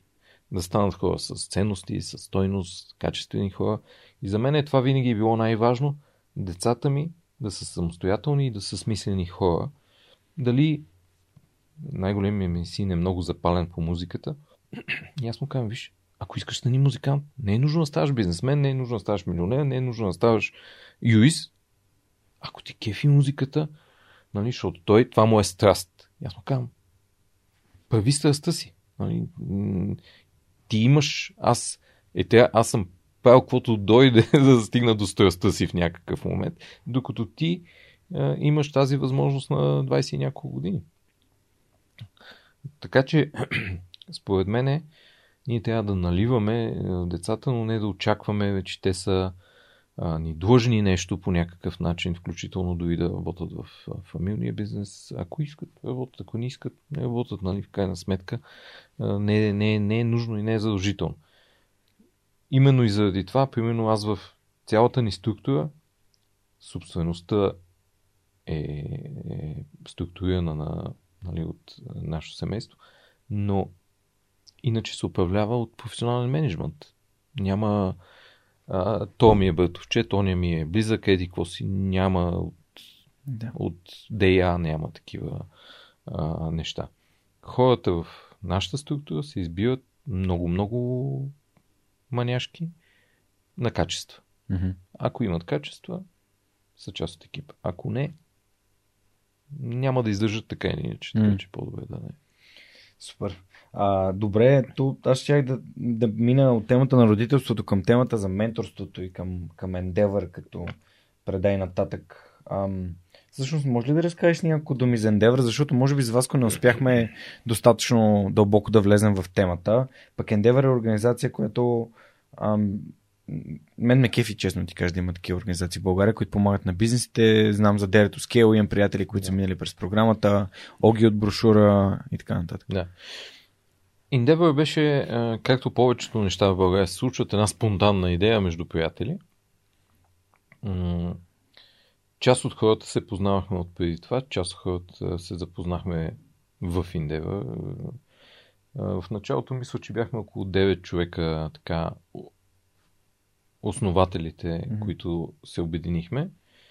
А, на някакво събиране бяхме и Любо Минчев беше говорил с, Евгений, е, с Иво Евгениев а, а, преди това, пък Иво беше ходил на, на един ивент на Endeavor Global и в крайна сметка а, нещата се родиха на, на, на маса. На една вечер се събрахме тези 9 човека и Иво разказа каква е концепцията. А, че всъщност идеята е организация, която подпомага предприемаческата култура и практика чрез създаването на а, екип и мрежа от контакти на глобално ниво, които да развиват бързо растящи компании с социалната идея те да генерират работни места, добри практики и така нататък в дадена екосистема, в случая в българската. Отначало, ако трябва да сме откровени, и това го споделяме всички а, отговорно, не разбрахме много каква е идеята. Но разбрахме, че ще е за добро, повярвахме, че ще е за добро. А, другото важно нещо, което разбрахме, е, че ще трябва да даваме пари. и то не е малко. Защото концепцията на, на Endeavor е следната, че а, се създава офис с определени а, възможности да подпомага компаниите, като бизнес консултиране, като а, преструктуриране, как да си намират финансиране. Тоест, нещата, които един а, а, фонд или голяма консултантска фирма или инвеститор може да ти даде, но практически безплатно. И в една фаза, в която все още си не забележим за останалите или примерно може да няма интерес. А, така, най, а,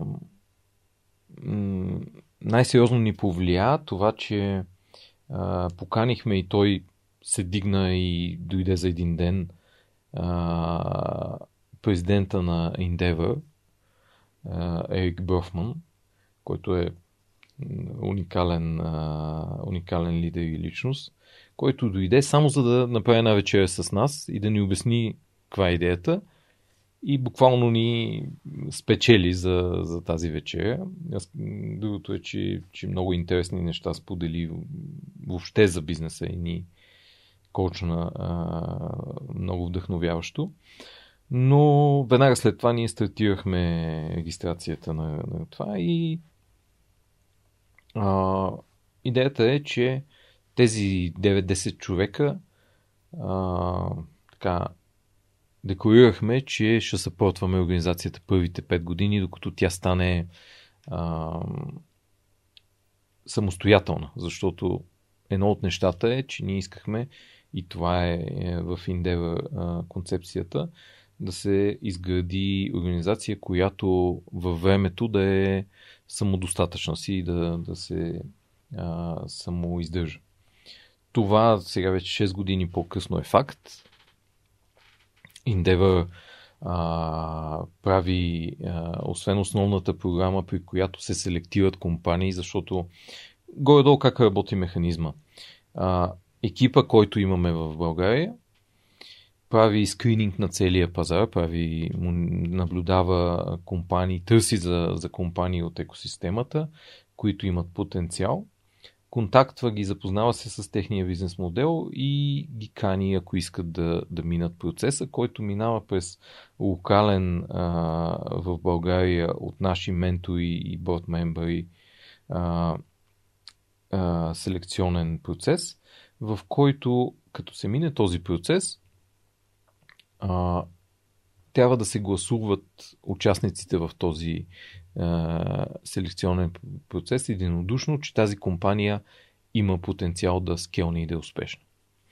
Когато това стане, се минава на международен такъв селекционен панел, пак същата компания, има някакъв план график, като мине вече по същия начин, само че вече от хора от цял свят на утроен принцип се падат панелисти на този е, международен селекционен панел, които я оценяват и казват, окей, ти имаш, нали, компанията има време да пичне за а, няколко минути, след това има много сериозна сесия а, с въпроси и отговори и целта е всъщност тези хора, които са предприемачи, това са обикновено ментори и борд мембри от цял свят, хора със същите опити култура като нас, които много бързо могат да, да преценят една компания как са нещата или ще станат или няма станат.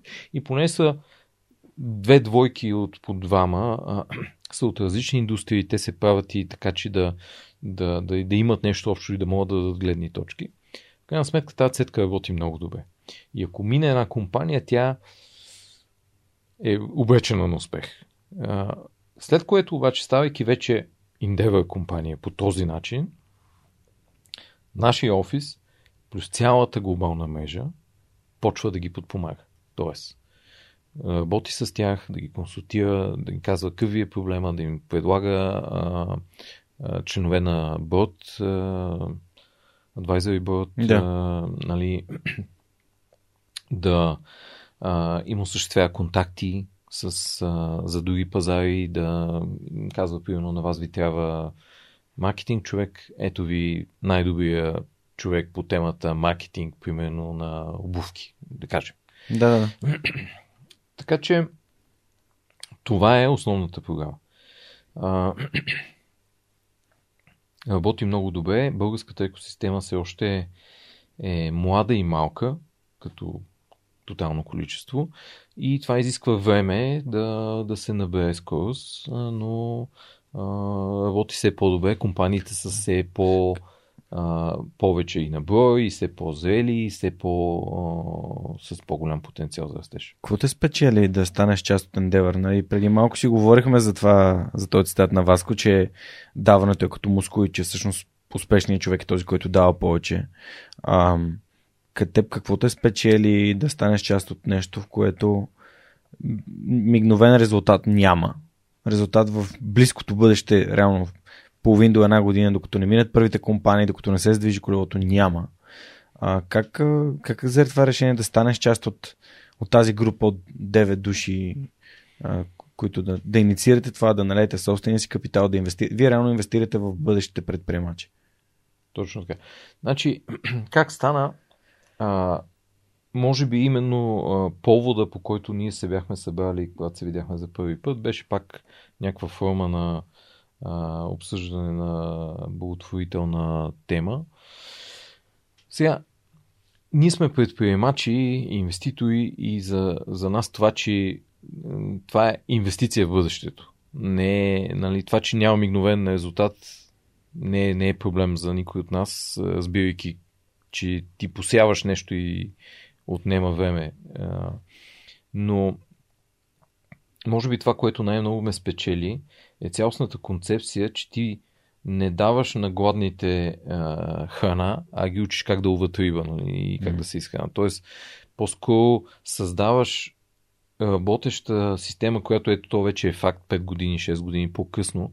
Нали, в момента дори ние, които бяхме в началото да се дъпнеме по някакъв начин, тя ще продължи да съществува и ще продължи да оказва влияние. Тоест, ти създаваш някаква перпето мобиле система, която ще продължи да оказва влияние и да, да бъде а, да бъде фактор в, в екосистемата. А, по принцип, а, всеки един от нас най-вероятно си има собствената а, ценностна и а, философска причина, поради която го прави. А, но лично за мен, аз, аз вярвам, че взимането и даването трябва да е в относителен баланс. И че нали, няма как да. А, нали, първо трябва да дадеш, после да. Нали, баща ми имаше един много хубав а, а, лав от. А, от старото време, когато имаше улични телефони, нали? това е на принципа на телефона. Пускаш стотинка, говориш, а не а, обратното. Нали? Така че а, аз винаги а, съм ми се случвали нещата, защото съм първо давал и после ми се е връщал, отколкото обратното. А, много, много сме били наясно а, и много в първите години не, екосистемата ни възприемаше по-скоро като а, че правиме нещо за да инвестираме. А то не е, нали, изобщо не е идеята. Ние си инвестираме, имаме фондове, нали, смисъл, кой каквото, както си а, прави, това е съвсем, съвсем друга история. Mm. А, това, което е Endeavor е а, аз затова, когато някой път обясняваме на нови компании какво е Endeavor и как, защо го правиме ние, е, че само даваме. не, не, не взимаме и не очакваме да се взима там. А, разбира се, сега организацията, а, първоначалният период на инвестиране е, мина и организацията е вече много по-самостоятелна. Но това, което ме запали именно е това, че първо оказваш а, влияние, а, нещо, което също много ми харесва е, че го правиш заедно с други хора, защото за мен е нещо, което аз най-много спечелих от това, че станах чест от Индео, е, че се запознах с тия хора, които не познавах. Васко е един от тях, mm. което ми върна толкова много и като личност, и като дори като бизнес, така че всъщност съм на... не мога да кажа, че не е добра инвестиция.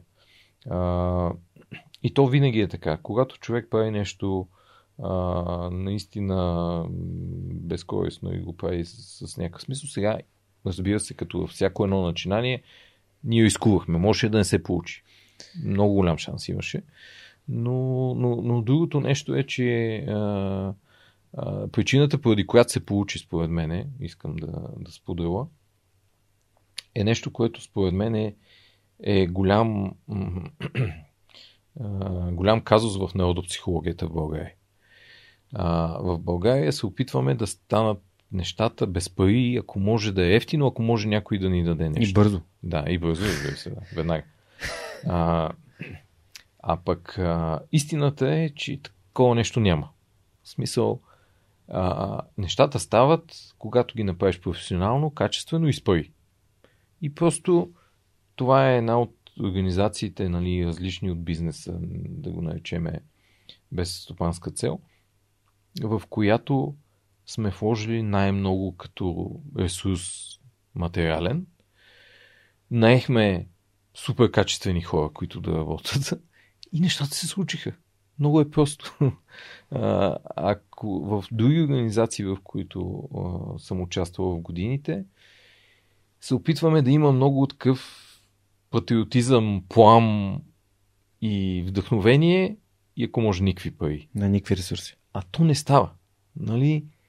То си иска ресурс. Да. Иска си. Нали, и, и аз и в бизнеса съм го видял. Колкото по-качествено и колкото по-не жалиш средства да инвестираш за, за най-доброто от най-доброто, после нещата просто се случват. Това е като да сготвиш едно ястие. Тя като, нали, скоро си говорихме за един от най-известните готвачи в света, що му се получава и самопълни ресторантите, независимо от кризата, просто защото месото, продуктите, отношението, всичко е качествено и то просто се получава качество. Да, и той подкаста нямаше да го има, ако... Той, той винаги имаш риск да напуснеш работа си да правиш нещо такова. И това, че реално разговори като този, който имам днес с теб и с вас, и всички други неща, които сме направили до този момент, са полезни и ценни за хората и ги облагодяват и ги а, правят по, а, по-добра версия на тях самите. А в последствие това се отблагодарява с компаниите, които решават да подкрепят подкаста, с дарителите на подкаста, да. които решават нали, всеки месец да подкрепят подкаста. Ако вие всъщност искате да подкрепите подкаста, може да отидете на сайта и в десния ъгъл горе има едно бутонче подкрепини и да прецените по какъв начин може да подкрепите и искате да подкрепите свърх човека, ако е допринесъл вашия живот. А, Всъщност, последното нещо, което исках да питам за Endeavor, което съм си записал, е свързано с твоята позиция, съпредседател. Каква е ролята на съпредседателя на борда? В смисъл там. Значи, това е а, нещо, което а, имаме от две години като практика.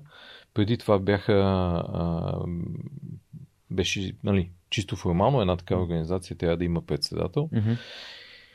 И ние в началото решихме, че а, ще е на ротационен принцип всеки един от нас за по една година.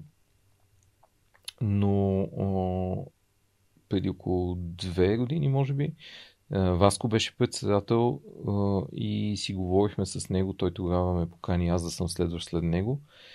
И каза, бе, искаш ли да предложиме на колегите, те го и приеха после, да направиме да е по две години и винаги да се застъпват за една година двама председатели. Т.е. да има приемственост, което, mm-hmm. което беше много добра негова идея. А, и първо бяхме ние двамата са председатели с него за една година, сега сме с Калин. И така ще продължи. Първо, това дава възможност.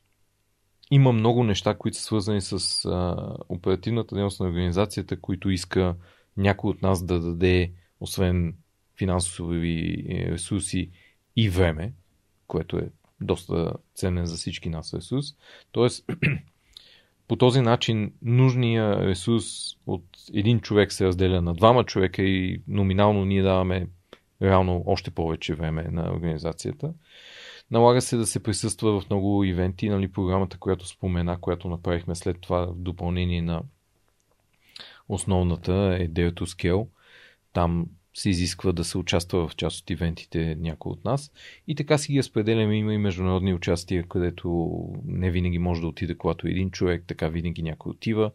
Така че ролята на, на председател е да представлява сдружението, да подписва документи, да, да случва чисто бизнес, нали, като менеджмент неща, които са свързани с организацията. Ние имаме изпълнителен директор, който си он, на, на, така, на ежедневна база а, движи дейността.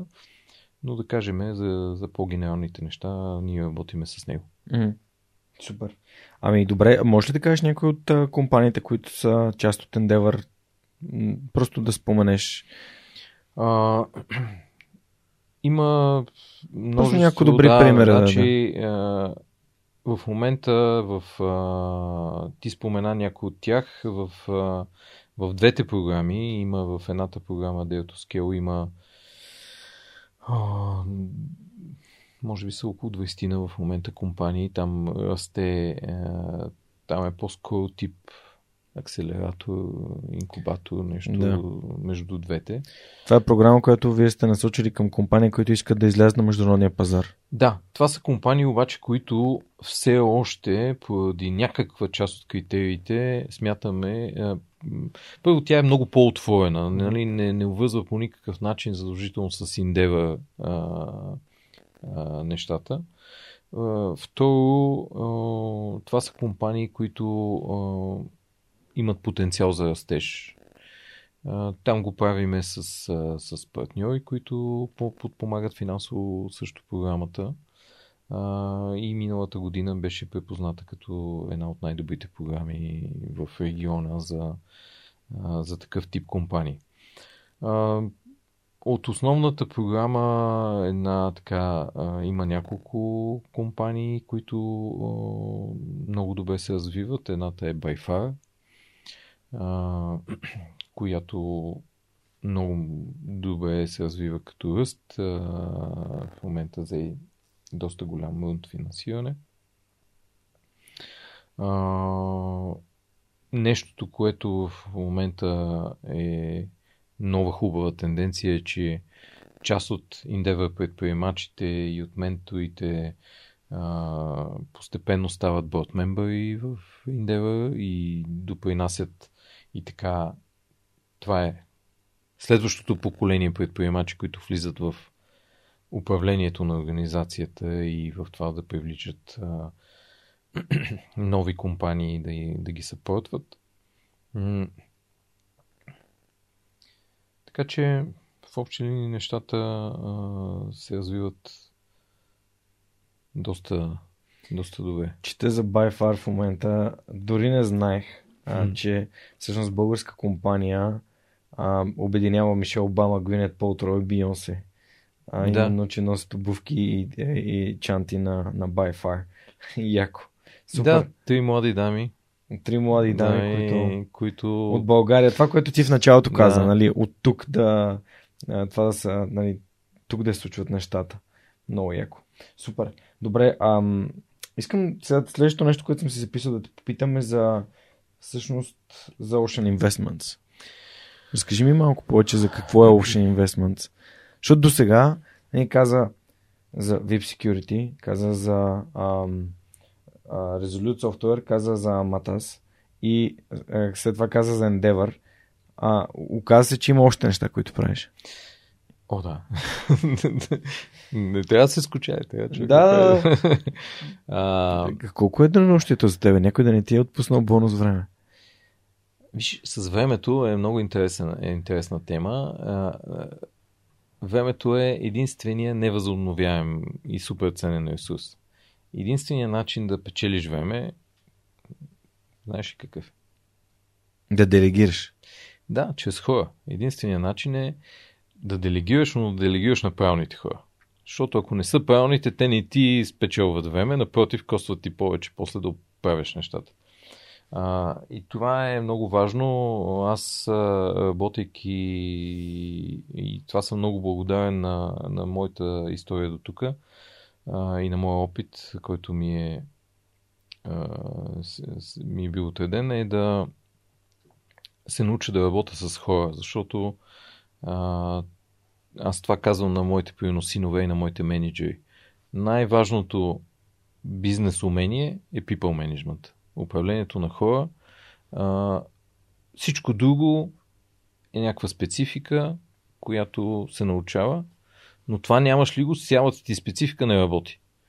А, така че а, нещо, в което много съм се фокусирал, е качеството на хората, с които работя и те да ми дават, да ми печелят време, а не да ми губят.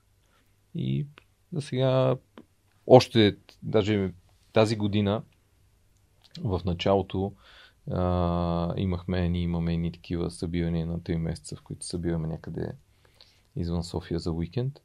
И бяхме в Пловдив и им казах, викам, вижте, аз имам голям проблем. Най- много ми е важно времето ми. Заради това ще почна да работя върху вашия тайм менеджмент, защото установявам, че ако вие нямате правилен тайм менеджмент, губите от моето време. така че това е нещо, което в момента така съм инвестирал да, да ги развивам.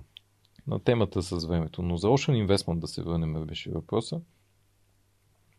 Ocean Investment е нещо, което аз си наричам а, моя бизнес 4.0 защото януари месец ще станат 30 години откакто от първата ми компания. Тоест това е next level. И какво ще прави Ocean Investment? То е а, така, инвестиционната компания, с която ще развивам новите проекти. Пак ще е моя собственост, нали, смисъл на, на семейството. Но но там групирам, преструктурирам новите инициативи, да ги кажем, по а, бизнеса на бъдещето, а, докато в а, S-Group за сега остават по традиционния бизнес, да го кажем. А, и реално това е така, освен а, на, на, на, на, на някакъв период от време човек има нужда от а, нова визия, ребандинг и, и така нататък. А, да, да, да, да, да направим изчистване, което е много важно най-вече за екипа ми, с фокус. Какво правиме, какво е следващото нещо, което правим. И фокуса ще е в три сфери. Едната ще е а, другата ще е недвижими имоти, третата ще е здраве. Healthcare Healthtech. Тя е нова като бизнес линия, но не мога да кажа, че е нова за мене, защото това ми е тема отдавна. Така че идеята е а, Ocean Investments да, да, да, да стане разпознаваем в екосистемата и като работодател, и като бранд, и като а, инструмент за а, инвестиции, които да са в тези сфери, но да са а, нали, човек като прави бизнес известно време и като нали, отметне част от тикчетата, а, аз съм вече на фазата, дето искам следващите бизнеса да са само кауза дриван. Нали, смисъл да, са, mm-hmm. да, да постигаш, освен бизнес резултат, да постигаш поне още няколко резултата. Нали? Т.е. да постигаш резултат, който да променя средата, да постигаш резултат, който да не вреди на средата, т.е. да е екофрендли. Така че нещата, които ще правим е, ако примерно до сега сме правили недвижими имоти, следващата форма на недвижими имоти да са недвижими имоти, които са високотехнологични, да са екофрендли. Mm. Сайбър така или иначе м- ни е тема и това е естественото надграждане на цялостната опитност, която имаме в а, security домейна. А, същевременно за мен е все повече физикал сигурността, тя няма да престане да съществува, най-вероятно ще имаме инвестиции там, но няма да няма неграничен вече, нали, няма огромен потенциал за надграждане в нейната посока.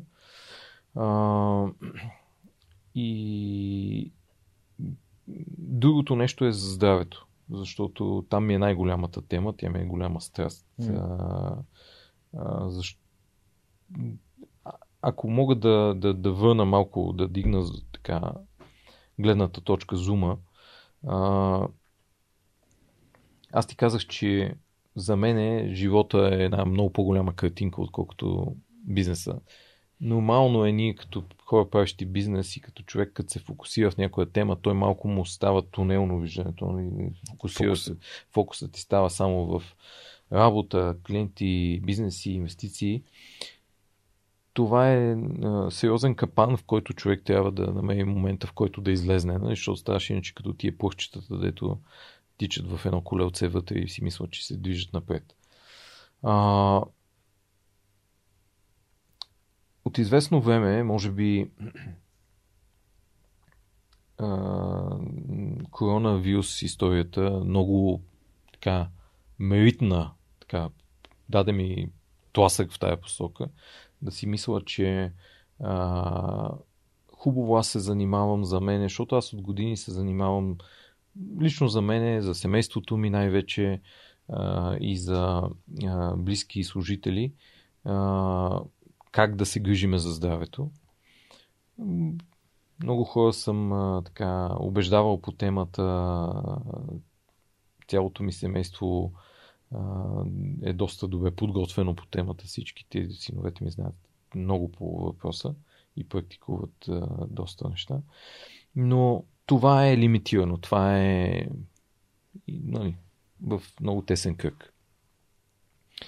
А съвсем наскоро съвсем ми изкристализира, нали, последната година особено, че в България има един много голям казус, проблем, който трябва спешно да решим.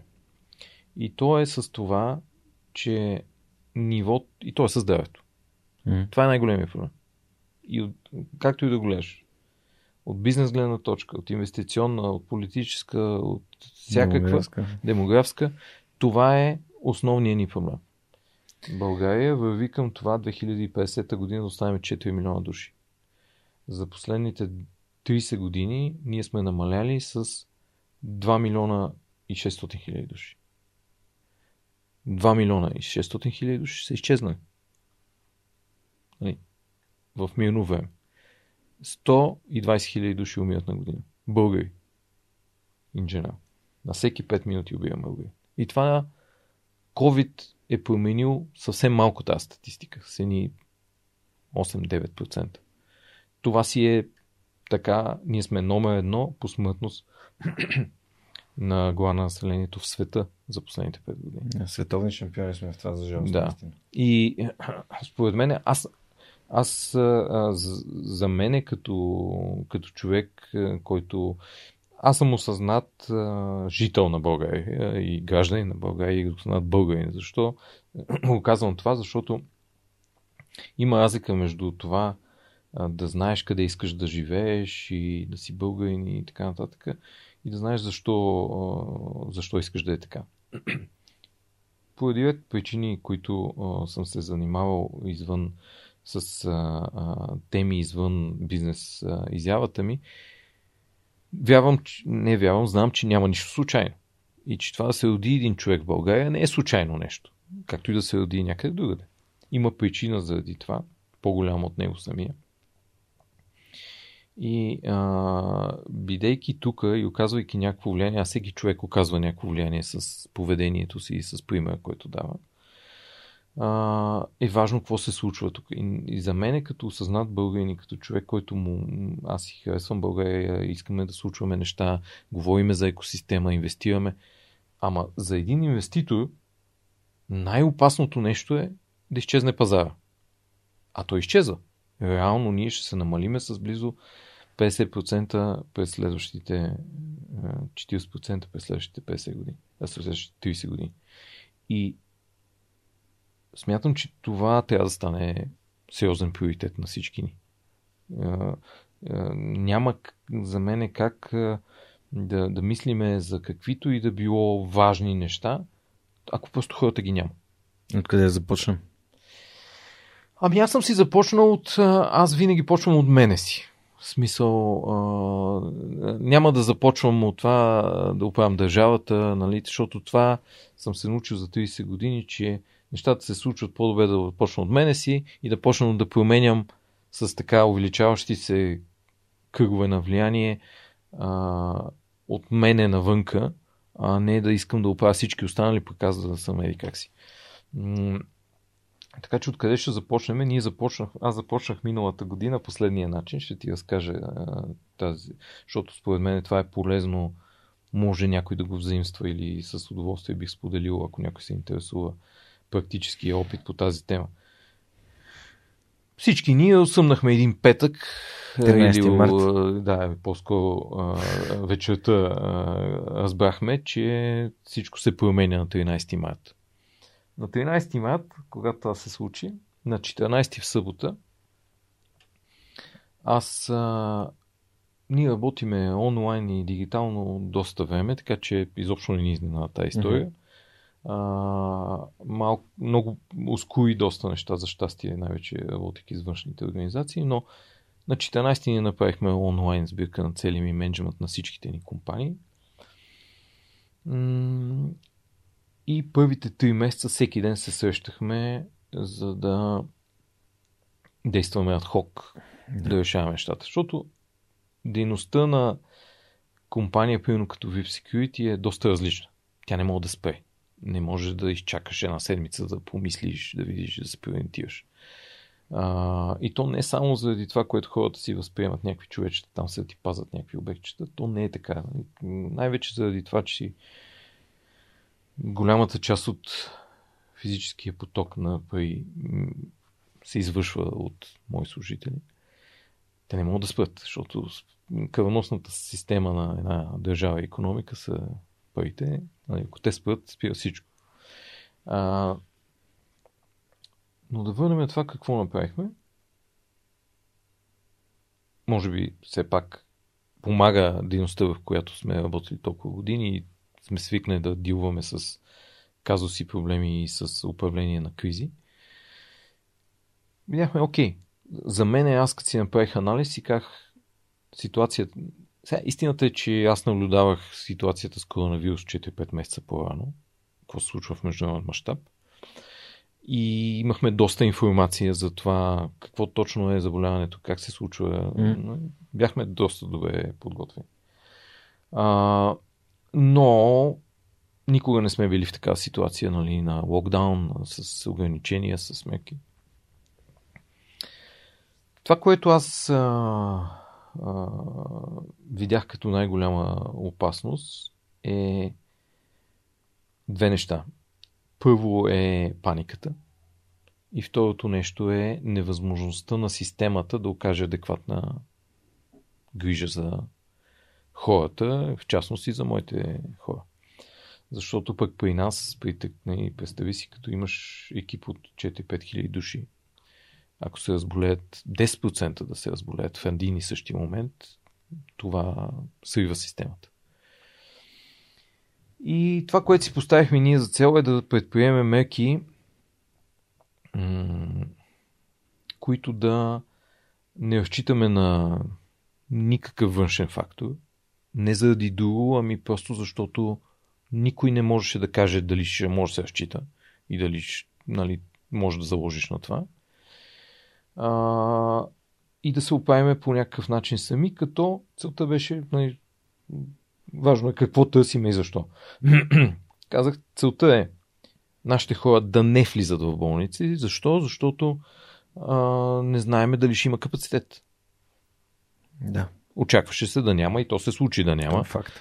Така че, как можем ние да се погрижим така за хората, че те да минимално да се наложи да влизат в болници, минимално да боледуват, максимално бързо да се възстановяват и да са спокойни. Като почнахме от това да са спокойни. Защото за другото ни трябваше време. Нали, смисъл, Mm-hmm. най-малкото за да се образуваме, Мгм. организираме. И казахме, добре, ще почнем първо с спокойствието. Менеджмента как да ми е спокоен, всеки ден срещи. Кой каквото има, имахме по... Отначало бяха един час, после ги свърхме до половин час. Ежедневно Action Committee, такъв комитет, който да действа бързо. Целият менеджмент, всяка сутрин, 8 часа започват заедно с мен. Какви са проблемите? Как да ги решаваме заедно? Кой на кого може да помогне? На първата седмица вече бяхме машинка, която хората знаеха, че ние каквото и да излезне, ще го решиме по един друг начин в рамките на час максимум. Така се успокои менеджмент. И то не се успокои, защото го приспахме, ами защото видя, че М. се случват нещата по правилния начин и че има за хората в каквато и да е криза е много важно да знаят, че има решение и че ще се намери решение и че има хора, които ще го намерят заедно това решение. А не има проблем, оставаш ги, те си да ти треперят там. Mm-hmm. И това беше много важно, защото в точно този момент беше момента, ако си спомняш преди една година, дето като пуснеш новините и на 15-та минута се скачаш от балкона, защото нали, само умели, само едни щабове там ти говорят колко е тежко положението. Напротив, насаждаше се много сериозен страх. Mm-hmm. След това направихме едни семинари, онлайн семинари, вебинари, защото да могат да са достъпни за всички, с които почнахме да им говорим. Какъв е вируса, какъв е проблема, какви са мерките, как да се предпазват, на кого се обаждат, ако има проблем, еди какво си виж. С тези третото нещо, което направихме, а, ние сме доста добри в логистиката и доставките. Организирахме се, изкупихме, направихме си. А, аз ти казах, че доста съм се интересувал през годините. Направихме с помощта и на консултанти лекари. А, сет за превенция. Почнахме да им купуваме безплатно витамини, минерали, всичко това, което подготви организма, така че като се срещнеш с вируса, да минеш или да не се разболееш, mm. или да минеш по-добре. Това нали, е on the top на всички маски, предпазни материали. Да, да, те си бяха задължителни. Да. Ние на втория ден бяхме заредили всички, защото нашите хора, пак казвам, не можеха да спят. Ефекта от това нещо беше първата вълна, която беше най- паникьосваща, да кажем. Mm. Нямахме нито един разболял се. Което беше голям успех. И, а, но пак на базата на анализ и на знанието, което имаме, знаехме кога ще е втората вълна. А, и решихме, нали, аз викам, сега това минахме през първата вълна метъра, ама втората няма да е така. И почнахме да се подготвяме. Какво направихме? Дигнахме нивото. Направихме един кол център, в който отначало даже беше електронна форма. Направихме един а, формуляр електронен с адрес, който, който като се разболее, да си попълни всичко с въпроси, е, нали, които mm-hmm. са предефинирани. Това не проработи, защото хората не искат да попълват форми искат да говориш човек. За два дена буквално, за един уикенд, направихме кол център на доброволчески начала. Това е другото нещо, което е много важно. Всичките ми хора се включиха в това на доброволни начала. Mm. Тоест, освен обикновените им задължения, хора от екипа, с изключение на лекари, които по-късно наехме, mm. помагат и до ден днешен на абсолютно доброволни начала като допълнително натоварване. За това, защото те виждат, че всички ние правиме един за друг нещо и те да допринесат по този начин, с което могат с времето си и с труда си. И до ден днешен има такъв кол център. Вътрешен. Вътрешен, който да. казахме, той стана външен, ще ти кажа после как, но а, отначало беше изцяло вътрешен, в който им казахме и постоянно и до ден днешен им пускаме а, масови СМС съобщения. Каквото и да ти стане, каквото и неразположение почувстваш, звъниш на този номер. И сега има един номер, на който има дежурни хора, в които ти се обаждаш и те почват да те питат как си, какво си. Те попълват реално да, бланката. бланката. Тази бланка отива при... Наехме лекарски екип. Mm. Защото другия проблем беше, че лекарите миналата година и до ден днешен още не всички а, не успяваха да реагират адекватно. Нали? Това трябваше да, като вълна, го насочи здравната система към личните лекари, личните, но не направи нищо за да ги обучи, подготви и така нататък. И видяхме, че това е риск. Абсолютно тото е. Кой какво ще им предписва. Нали, имаше случаи с а, а, масово предписване на по 4-5 вида антибиотици в един и същия момент, което нали, не, е, не е добра практика. Започнахме първо с кол центъра, след което наехме лекари, които да нали, на базата на а, заявените проблеми, те изпълняват ролята на а, личен лекар, mm-hmm. само че са лекари, които са достатъчно квалифицирани по темата. Отделно а, уточнихме с тях протокол, по който ще се действа. Mm-hmm. И той да е еднакъв yeah. горе-долу. Като военна система сте направили. Да, ние. Да, ясно. Те са работещите, знаеш, да, в криза. Да. Еми, истината е, че. Те са работещи, защото винаги знаеш, че имаш, трябва да направиш това, това, това, това, да. това. Те Прости, пилотите, като излетат от самолета, затова вървят по списък. Да, да. А, колкото и да са умни, колкото и полети да имат, това е част, това е нещо, което ти дава спокойствие, че да. ти знаеш какво правиш. Да. И ние така го направим. Mm. Първото нещо е, обаждаш се и си казваш там нещата. Да. Второто нещо, почти винаги, нали, веднага го вижда лекар това нещо. Mm-hmm. Лекар като го види, веднага дава на кол центъра инструкция какво се направи с конкретния човек. Дали е за преглед, дали е за снимка, дали е за а, изследвания. В 90 организирахме лаборатории да наехме, в смисъл, организирахме от съществуващите лаборатории да. да взимат изследвания. Това е нещо, което е много моето виждане е, въобще е, че съвременната медицина е на ниво, на което чрез тестове изследвания и образна диагностика може с много, много, много голяма точност да постави правилна диагноза. Мгм. А в момента масовата практика на тема COVID специално е телефонно обаждане от рода на тип доверие, така да си разкажем някакви неща. Което не е окей. Нали? Не, не е обективно. Не е обективно Да. и същевременно създава много рискове за, за здравето. Тоест ние на 90 плюс процента от тези хора веднага им пускаме, пак има два пакета от нашите лекари Да. изследвания, които се пускат. И те са кръвни изследвания. Да, Защото да. а, нали, всички се правят тестовете задължително за а, антигени, PCI, но те дават една част от картинката. За вече за самото лечение е много важно. Тоест, организирахме и това. И дойде втората вълна. Лисна ни здраво. Разболяха се в един момент. Имахме близо 400 души болни. А, но успяхме да се справиме с дружни усилия. Купихме си обдишващи такива, Мгм. не такива апарати просто за подаване на концентриран кислород. А, и успяхме да сведеме до абсолютен минимум хората, които влизат в болница. Мгм. По този начин аз смятам, че помогнахме първо на нашите хора, Да. защото те на втория месец вече, нали, като дойде вълната, те вече знаеха.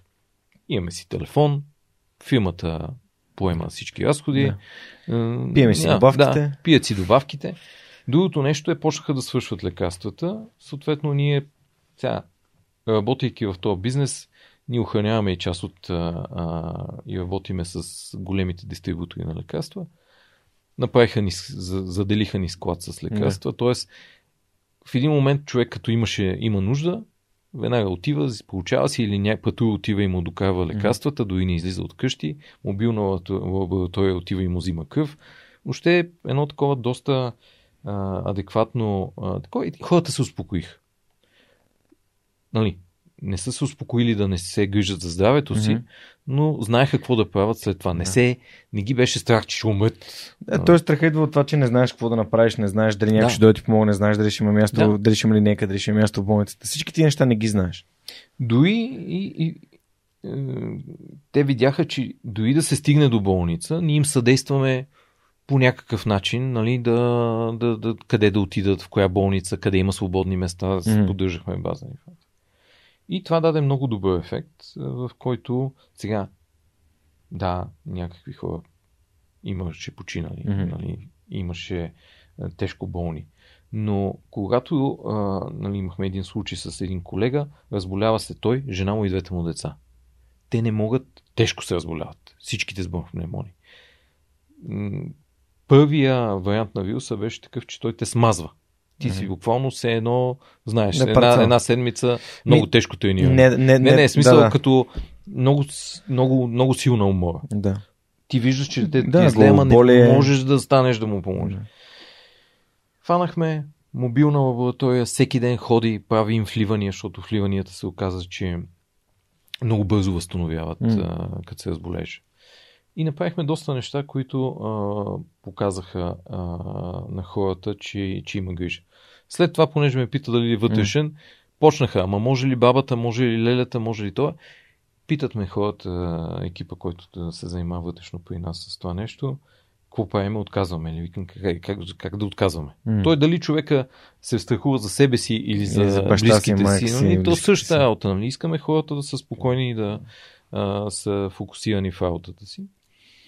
И така че в един момент помагахме на, на, на всички, които можеме.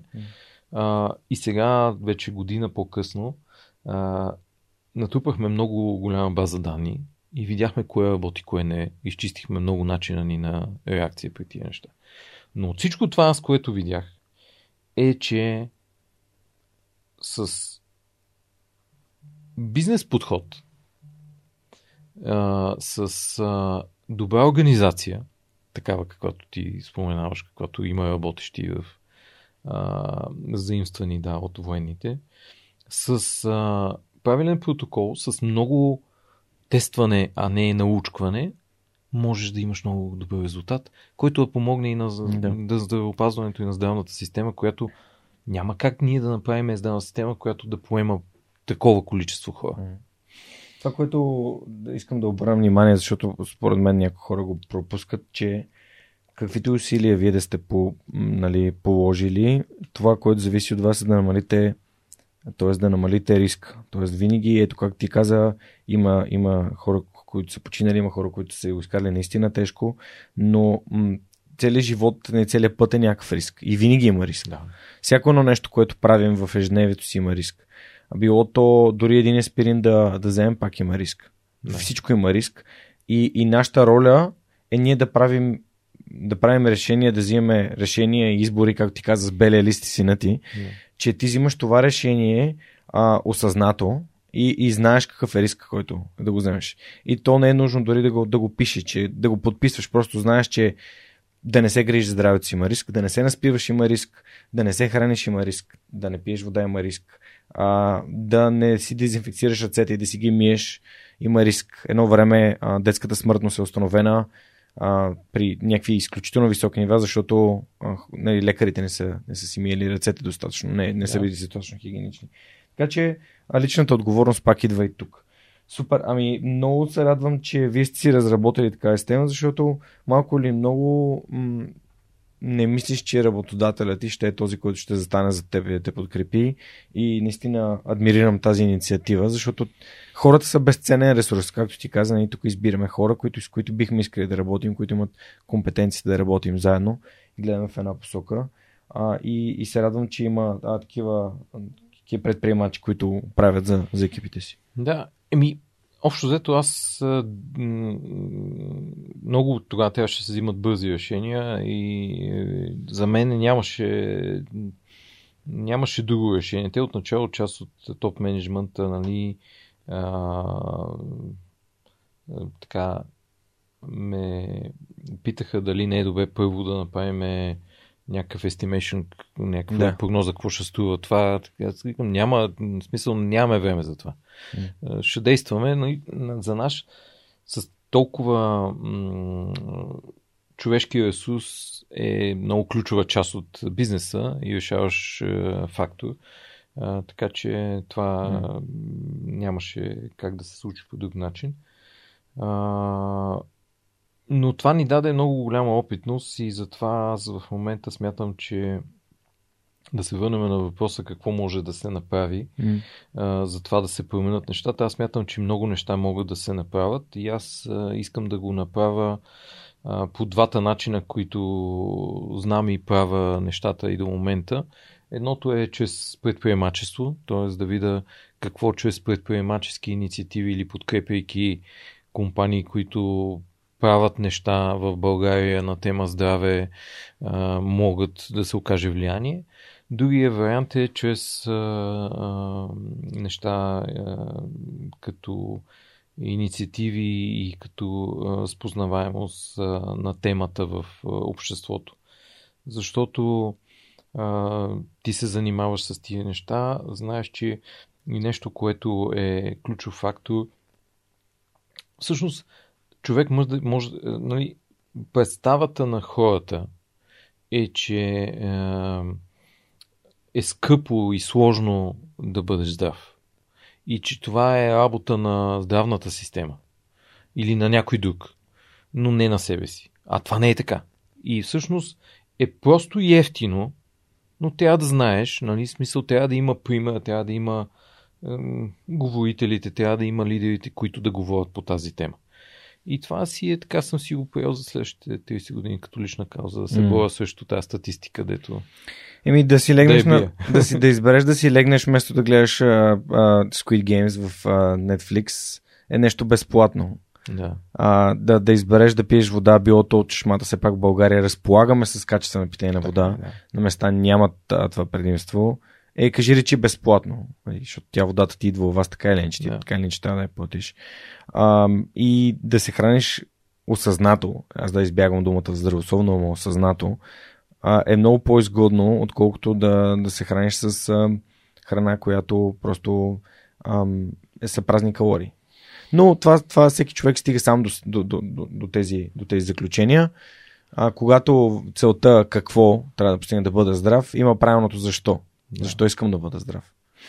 Ами, да, но аз смятам, че а, и, и това е нещо, което ще, ще си говориме за бъдеще и с, с хора като теб, като Лазар, като много хора, които в момента работят на тема well-being, фитнес и здраве, а, да стане малко по а, фокусирано и организирано говоренето.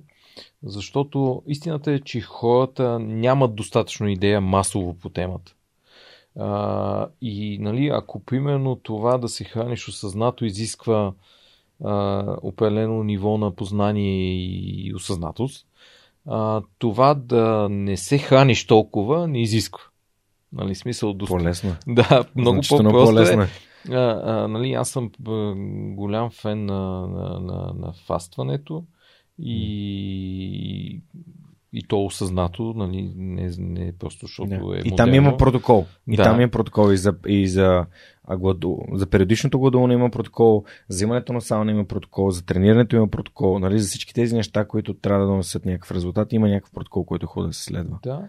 Иначе и... е просто някакъв експеримент. Някакъв експеримент. Но, но, ето примерно, ще дам пример покрай тези семинари, които правихме последната година за, във връзка с повишаване на здравето, не е малка част от хората в а, офиса в момента фастват, спортуват, правят някакви неща, нали, които не са правили до момента. Mm. Нали, а, а, нали, изграждането на навици, наскоро, именно заради това, че виждам последния семинар, който правихме този месец, беше на тема изграждане на навици защото знанието и осъзнателността за това какво трябва да правиш не е достатъчно.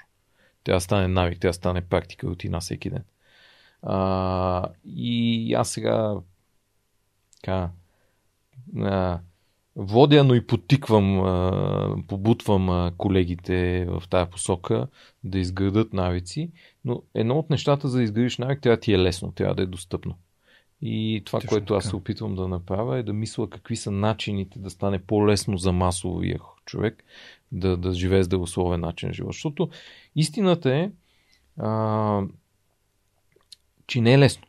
Истината е, че когато работиш от 9 до 5, когато имаш деца, деца. когато тя ги взимаш от училище, да ги водиш, да такова, пътуваш с градския транспорт и кога да, да живееш здравословно и кога да такова. Нали? Смисъл, трудно е.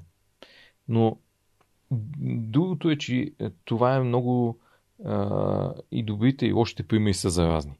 Когато имаш една общност, която почне да го прави, вече лека нали, балона, който казваш, нали, когато стане един голям хубав балон, нали, и защото сега, ако на, народопсихологията е, нали, сядаш и почваш едно ядене и пиене, нали, аз а, ми прави впечатление, нали, как говорим за здраве, като все още в България употребата на алкохол е величествена. Нали, смисъл... Както и на цигари. Да, и на цигари. Престиж. А, тоест, м- това са много базисни неща, на които хората трябва да на, на, и на ментално ниво първо да, да стигне тази информация до тях, да разберат защо това не е окей okay за тях и защо това е безотговорно. Дори към децата има, ако погледнеш към... Да, дори да нямат и за бъдеще им деца. Да, да, да, да, да.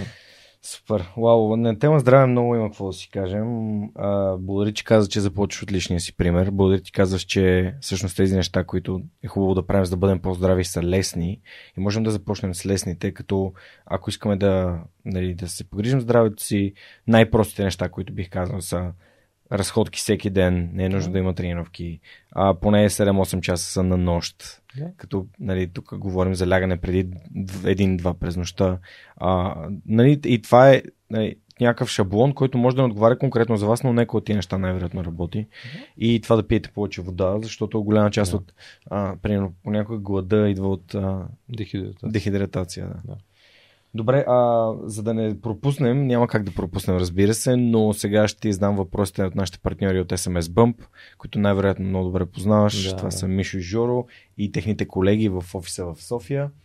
А всъщност те са ни изпратили страхотни въпроси за теб днес, отново, както винаги, а, за което им благодаря. А, и ако някой от хората, които ни слушат в момента, искат да станат част от готина компания, а, като SMS Bump, на, след края на, на въпросите ще, ще ви кажа къде може да намерите отворените им позиции.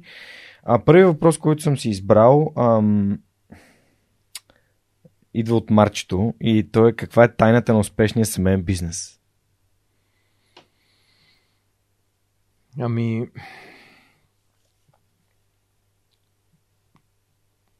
разликата между сега най-общо казано, най-общо казано, има два модела на бизнес. Единият е корпоративния, който е доста разпространен, да кажем, в англосаксонския свят. И, и по-скоро фамилния, който е в Източния. Евразия, да кажем. А, разликата, а, според мен, успеха е а, комбинация от двете. Аз би го комбинирал и това, с което съм се опитвал е да взема най-доброто от двата свята. Хибриден. модел. Да, хибриден модел.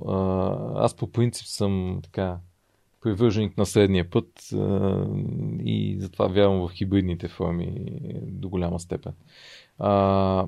Това, което е добре като стратегия в фамилния бизнес, дългосрочността и, и решенията се взимат с гледна точка, перспектива и отговорност поколения напред и десетки години напред, а не три месечия, както е в корпоративния свят.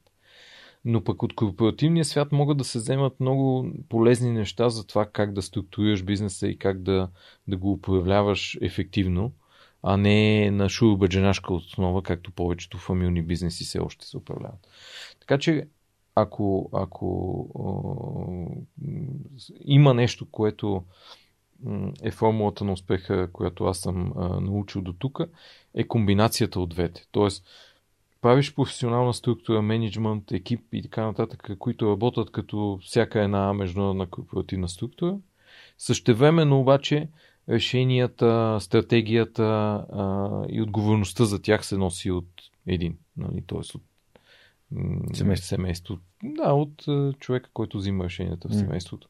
А, и защото тогава решенията, нали, много пъти в корпоративните структури се взимат решения, които са добри на момента, но дългосрочно са пагубни. Докато в фамилния бизнес и когато човек гледа дългосрочно, той дори да не е фамилен, ако гледаш стратегически дългосрочно, има някои трудни решения, които изискват инвестиции, изискват а, натоварване на екипа или изискват нещо по а, а, краткосрочно, по-не добре изглеждащо. Нали, Да кажем, давам пример просто. А, ако се загледате в момента, а, автомобилната индустрия последните няколко години претърпя много сериозен а, катаклизми. Първо заради дизеловите двигатели и скандалите покрай тях. После заради а, а, цялостната криза около коронавирус. Но тези компании, ключовите дялове, се държат от фамилии. Поне в Европа. И те могат да, да направят стратегия, в която си казват, окей, губиш по 1 милиард на месец, но инвестираш в това време да си пренастроиш производството и да почнеш да произвеждаш след една година електрически автомобили. Или да си се погрижиш и нито един работник да не напусне. Тоест, защото, примерно, ако беше това в една корпоративна структура, реже всичките работници, ема после с какви работници почваш. Да, няма работа Да. с нас. Така че, това е едната, М. това е според мен е успех. А, следващия въпрос е от Сави. Каква е разликата, когато имаш спор с бизнес партньор или съдружник, когато той не е член на семейството и когато той е член на семейството? Ми, когато е член на семейството е по... М, Сега, аз смея да твърда, че си споря по един и същи начин. но за хубаво или за лошо. а, но когато, когато работиш с, а, с хора от семейството, а, това те кара да а, не мисля, че човек си притъпява, поне аз не съм си притъпявал взискателността по някакъв начин. А, и а, сега, тук ще отворя една скоба, че м- е много хубаво в фамилния бизнес, ако може човек да направи така, и това е нещо, което на мен ми изигра лошо шега, бизнеса да остава извън вкъщи. Mm-hmm. Тоест, ако може участниците в бизнеса, трудно е, много е трудно, почти е, много е трудно, но а, да не се пренасят споровете, темите и т.е. да живееш постоянно в, в работната тема. Да, да. Mm-hmm. Това, това влияе много лошо на отношенията на връзката, рано или късно влияе лошо. Добре. Затова е добре да а, спълвете, аз винаги съм се стремял, не мога да кажа, че сме успявали, това а, е имало своите последствия естествено, а, да остават нещата в офиса. Тоест, дори между членове на семейството, срещите под бизнес да са в офиса, да се изкоментират като борт, а не като а, семейство и да се взимат решенията. Разликата да бъде само в мотивацията, в това, че е ясно, че се правят нещата в общата цел и общо бъдеще. Последният въпрос, който съм си харесал от Митко, а, и той е свързан с Endeavor. А, кои са бизнес индустриите и секторите с най-много потенциал в страната? Какви компании търсите в Endeavor? Генерално в Endeavor няма профилация. Съвсем естествено предвид потенциала за растеж, много от компаниите са технологични.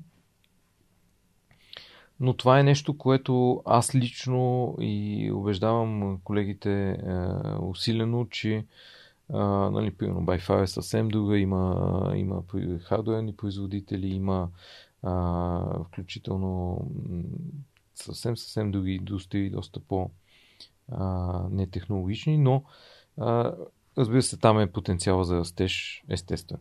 Но, а, от гледна точка на а, влиянието и на отпечатъка, който ми се иска да остави Индева още повече в България, а, би трябвало да, да имаме фокуси върху компании, които имат потенциал за растеж и за оказване на влияние в България.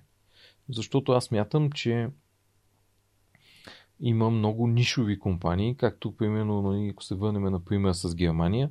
Германия има страшно много среден бизнес, който развива експортно ориентиран производствен бизнес в нишови сегменти, в които са лидери в света.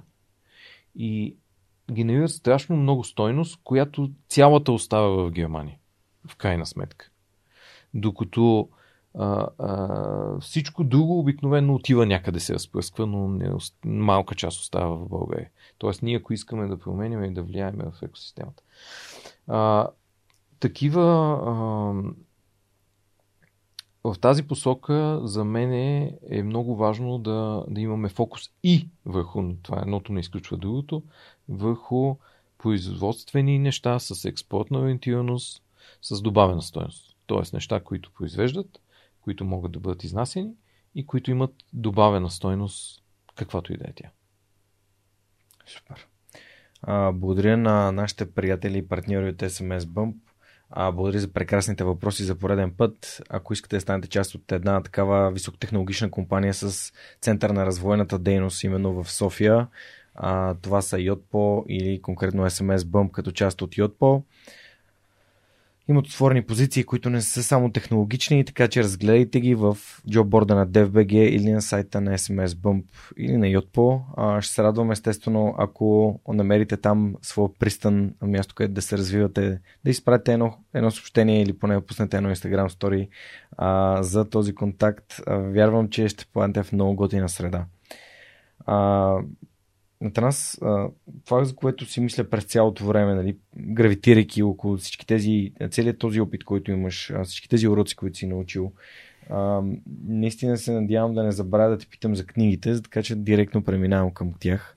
защото вече наближаваме а, третия част на нашия разговор, Да. който буквално аз имам чувство, че и половин ден да си отделим за него не няма да ни стигне. Има ли книги, които би искал да препоръчаш на хората? Остана ли ти време да четеш всъщност? На първо място и второ били препоръчва някакви книги. Да, а, книгите, може би така, след. А, са ми най-голямата слава след от предишните години бойните изкуства. А, те са свързани, може би, нещата. Много нещо, което а, винаги като се е налагало да се пренасям между местата ми за живеене, най-много ме притеснява книга да не ми изчезне. Друго нещо няма значение. А, за съжаление, не мога да кажа, че чета в последните година и половина поне а, достатъчно като време. Бих искал много повече време да отделям за това. А, на тема книги, а, това, което бих препоръчал обаче, ще е малко по-различно от това, което обикновено препоръчват колегите на, в а, вашите срещи. И което казвам а, на много от а, моите хора, с които си говорим по такива теми. Аз а, стигнах до, до, до едно осъзнаване, че а, първо количеството не е толкова важно с книгите, защото има много теории как да четеш бързо, как да четеш по 52 книги на година. Не всички сме минали през това, предполагам. А, според мен качеството и осъзнаването и прилагането на прочетеното е много по-важно, отколкото количеството. В тази връзка, нещо, което стигна до осъзнаване и което повтаряме е, че препоръчвам книги над 2000 години. Ако са се доказали, оставайки и въжейки, и бидейки актуални, имайки какво да се научи от тях над 2000 години, значи трябва ги прочетеш. А, моите наблюдения са, че повечето от хората не са ги чели. Са чели всякакъв вид модерни спикъри, гуровци и така нататък, които са модерни последните 50 или 100 години макс. Но не са чели основата. А, така че в тази връзка ще препоръчам няколко от тях, които за мен са фундаментални и които трябва човек да си ги има тях и вече всички останали. Не? Защото иначе списка трябва да е много дълъг. Има много любими книги, разбира се, съвремени. А, и може би ще започна така до някаква степен с датирането им. Е, най-старата е книгата на промените. Най-трудна, обаче. Но с трудните книги е хубаво човек просто да започне, като с всяко едно нещо. В, в някакъв момент ще почне да ги разбира. Мгм. Оттам насетне са а, Дао Дезин на, на Лаудза, която е основа на даоизма. А, след това Конфуций. А, след това Сократ. И след това по същото време може би е учението на Буда, което а, ще ти изпратя аз а, преди време а, ми е мисия да разпространявам специално нея. И я имам и ще, ще ти я изпрата. Тоест, и най-накрая, не най-накрая, просто като хронология, кога се появили, е Библията. Без тук във всичките тези да има гама религиозност. Нали?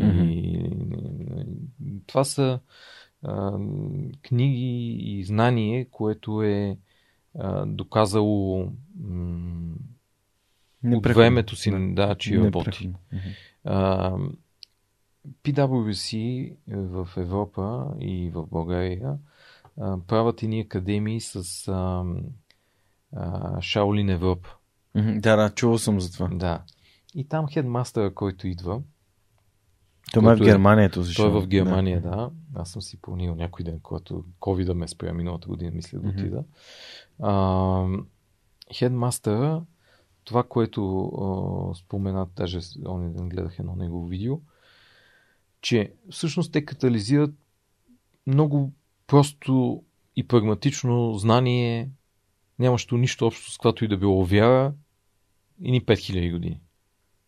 И то работи и той в тяхната академия на, на, на PwC показва как това работи и в бизнеса, и в живота.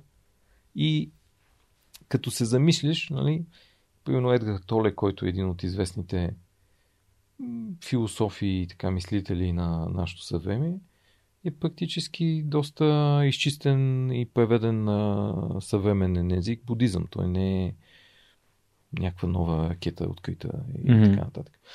А, Библията е една книга, която а, е, нали, не е като да ти дава преки съвети какво да правиш и как да взимаш решение, но същевременно е един една разказ от истории, които и може да ги разглеждаш като притчи, в които във всяка една намираш нещо, в което всеки ден може да си излечеш някакъв извод и да го вържеш с нещо от твоя живот и да видиш, примерно, че едни хора преди няколко хиляди години са имали горе-долу същите проблеми, каквито и ние имаме.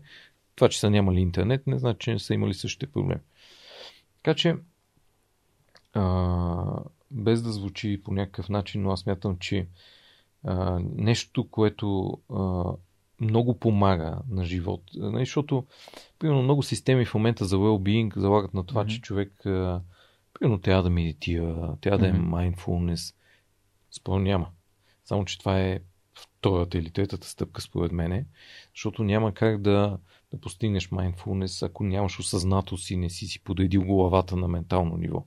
Тоест, при, при това трябва да имаш mindset, който или ментална нагласа, да го кажем, която да е постигната чрез философско разбиране за света и живота. И примерно Шаолин, това, което правят, той казва, ние имаме, ние използваме а, даоизма за цялостната картинка на Вселената, конфуциасното за това да си обясним обществото и будизма за да се разберем себе си.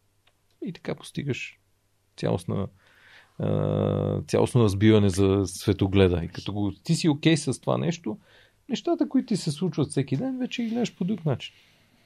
Много яко. Надявам се, че повече хора ще имат такова отворено съзнание да погледнат а, света като колаборация от различни. Нали, как, някой наскоро каза, че може да има два, два пъти, ти може да намериш трети. Нали. Никой не е казал, че не може да е хибриден този модел, който yeah. работи най-добре за тебе. Супер. А, добре, ами аз искам да си направя препоръката за аудиокнига на седмицата, което, когато ти спомена егото е, твоето его е врагът на Райан Холидей и Саймън Синек, започни с защо.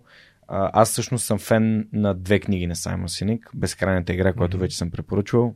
И другата книга, която избирам да препоръчвам от каталога на Storytel е а, Лидерите обядват последни, защото а, преди Безкрайната игра това беше най-добрата книга на Саймон, която бях чел. А, иначе Start with Why започни с защо. Видеото в YouTube е абсолютно достатъчно yeah. за тази концепция, според мен. А, така че ако ви имате друга любима книга в каталога на Storytel, може да споделите в Instagram Story, да тагнете мен за Superhuman Podcast и Storytel и така може да спечелите един месец безплатен Storytel. А, благодарим на тях, че също подкрепят подкаста. Ами, вървейки към финала на нашия разговор, тук ти много добре отвори така чисто философското. Знаеш, че накрая питам за това как да направим България едно по-щастливо място. А, за теб това е, може би, някаква кауза да, да, да помагаш да променеш а, нашата страна. Преди малко като заговори за всъщност за това, че ние намаляваме като брой, изчезваме като, като, а, като нация. А, усетих, че има някакви такива да, посоки. Това, което нали, е, философски погледнато хората се стремим към щастие.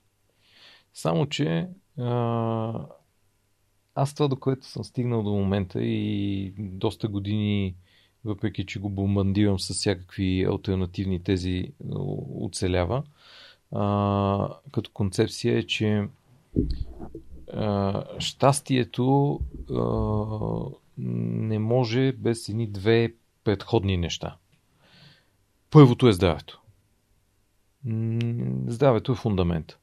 Няма как човек да, да му се получава нищо друго като хората, ако не е здрав. И то доказано здрав. Но това е една друга тема, дълга. А, затова моят фокус е в тази посока в момента, защото ние сме нали, by far лош пример. Да. Има какво. Но това е, аз го приемам като предприемач, това е предизвикателство, за мен е възможност, когато има един голям проблем, има една голяма възможност да го решиш и да, да се направи промяна. Второто нещо е човек да е богат. Но богат не в този Wall Street филма Да, материален. а, вариант, ами Чисто. а, да, да, да, да си осъзнато богат като духовност, като а, ценности, като дори материално, Мгм. защото човек ако да се бори за насъщния си, няма как да... Изобилие. Изобилие е думата, по-добрата, която- да, дума. може би. Защото богатство, не знам защо хората в България влагат в някои от думите, влагат такива наистина много лоши, много лоша Негативен, конотация, да, негативен да. смисъл. Ами, това е малко нали, Изобилие исторически да, Да, да. Нека да е изобилие, да. И чак тогава човек може да, да стигне. Нали, това е по веригата на масло, като вървиш, е съвсем естествено. И това, което е част от моето виждане като кауза и като нещо, което искам да, да постигна като промяна в България, не сам. Нали, това е другото нещо. Трябва да правим заедно неща, трябва да правим повече хора, но аз ще, ще слагам време, усилия и ресурси в това, е да направим България по-здрава, по-изобилна и по-щастлива. И българите. То България е българите. И това аз мятам, че е абсолютно възможно и е възможно в наше време, не е някакво далечно, защото а, часовника и на всеки 5 минути умира българин, което не е готино. Не е готино, защото ти знаеш, ние правим симулации на някакви ситуации, Да. нали, но а, ако погледнеш статистиката, а, последните години са умряли много повече българи, отколкото всички войни. Да, Което е така, е, кофти. което е ужасно. Да. Добре, т.е. да разбирам, че твой отговор на как да направим България едно по-щастливо място е като направим по-здраво място. Първо. На първо място. Да. Супер. Много ти благодаря, че Благодаря ти. а, отдели от... А, не, наистина, аз просто имам толкова още въпроси. Те питам, а вече 3 часа мисля, че, че Да, прекаляваме, а, пък а, отговорно подхождаме към, към твоите ангажименти и към а, всичко, което, с което си захванал. А, радвам се, че, че беше тук, че сподели твоята гледна точка, твоя опит, а, нещата, с които се занимаваш. Се надявам да сме увлекли а, и променили поне а, един живот към по-добро. Благодарение на вас, а, че бяхте тук на моя разговор с Атанас Симеонов а, и че за пореден път слушате и гледате свърх човекът с Георги Ненов. Надявам се, че това е в любимата ви платформа за слушане и гледане на подкасти. Ако също не сте се абонирали, това е един от начините, които може да подкрепите проекта. Разбира се, много ще се радваме да станете част от нашето малко и затворено общество, като станете дарител или ако вашата компания проявява някакъв интерес и иска да подкрепи това, което правим на ниво ценности и принос, ще се радвам да се свържете с мен и да го обсъдим. Това беше всичко от нас за тази седмица и както знаете, всеки следващ вторник в любимата ви платформа слушане и гледане на подкасти Свърх човекът с Георги Ненов. Историите, които вдъхновяват. До скоро!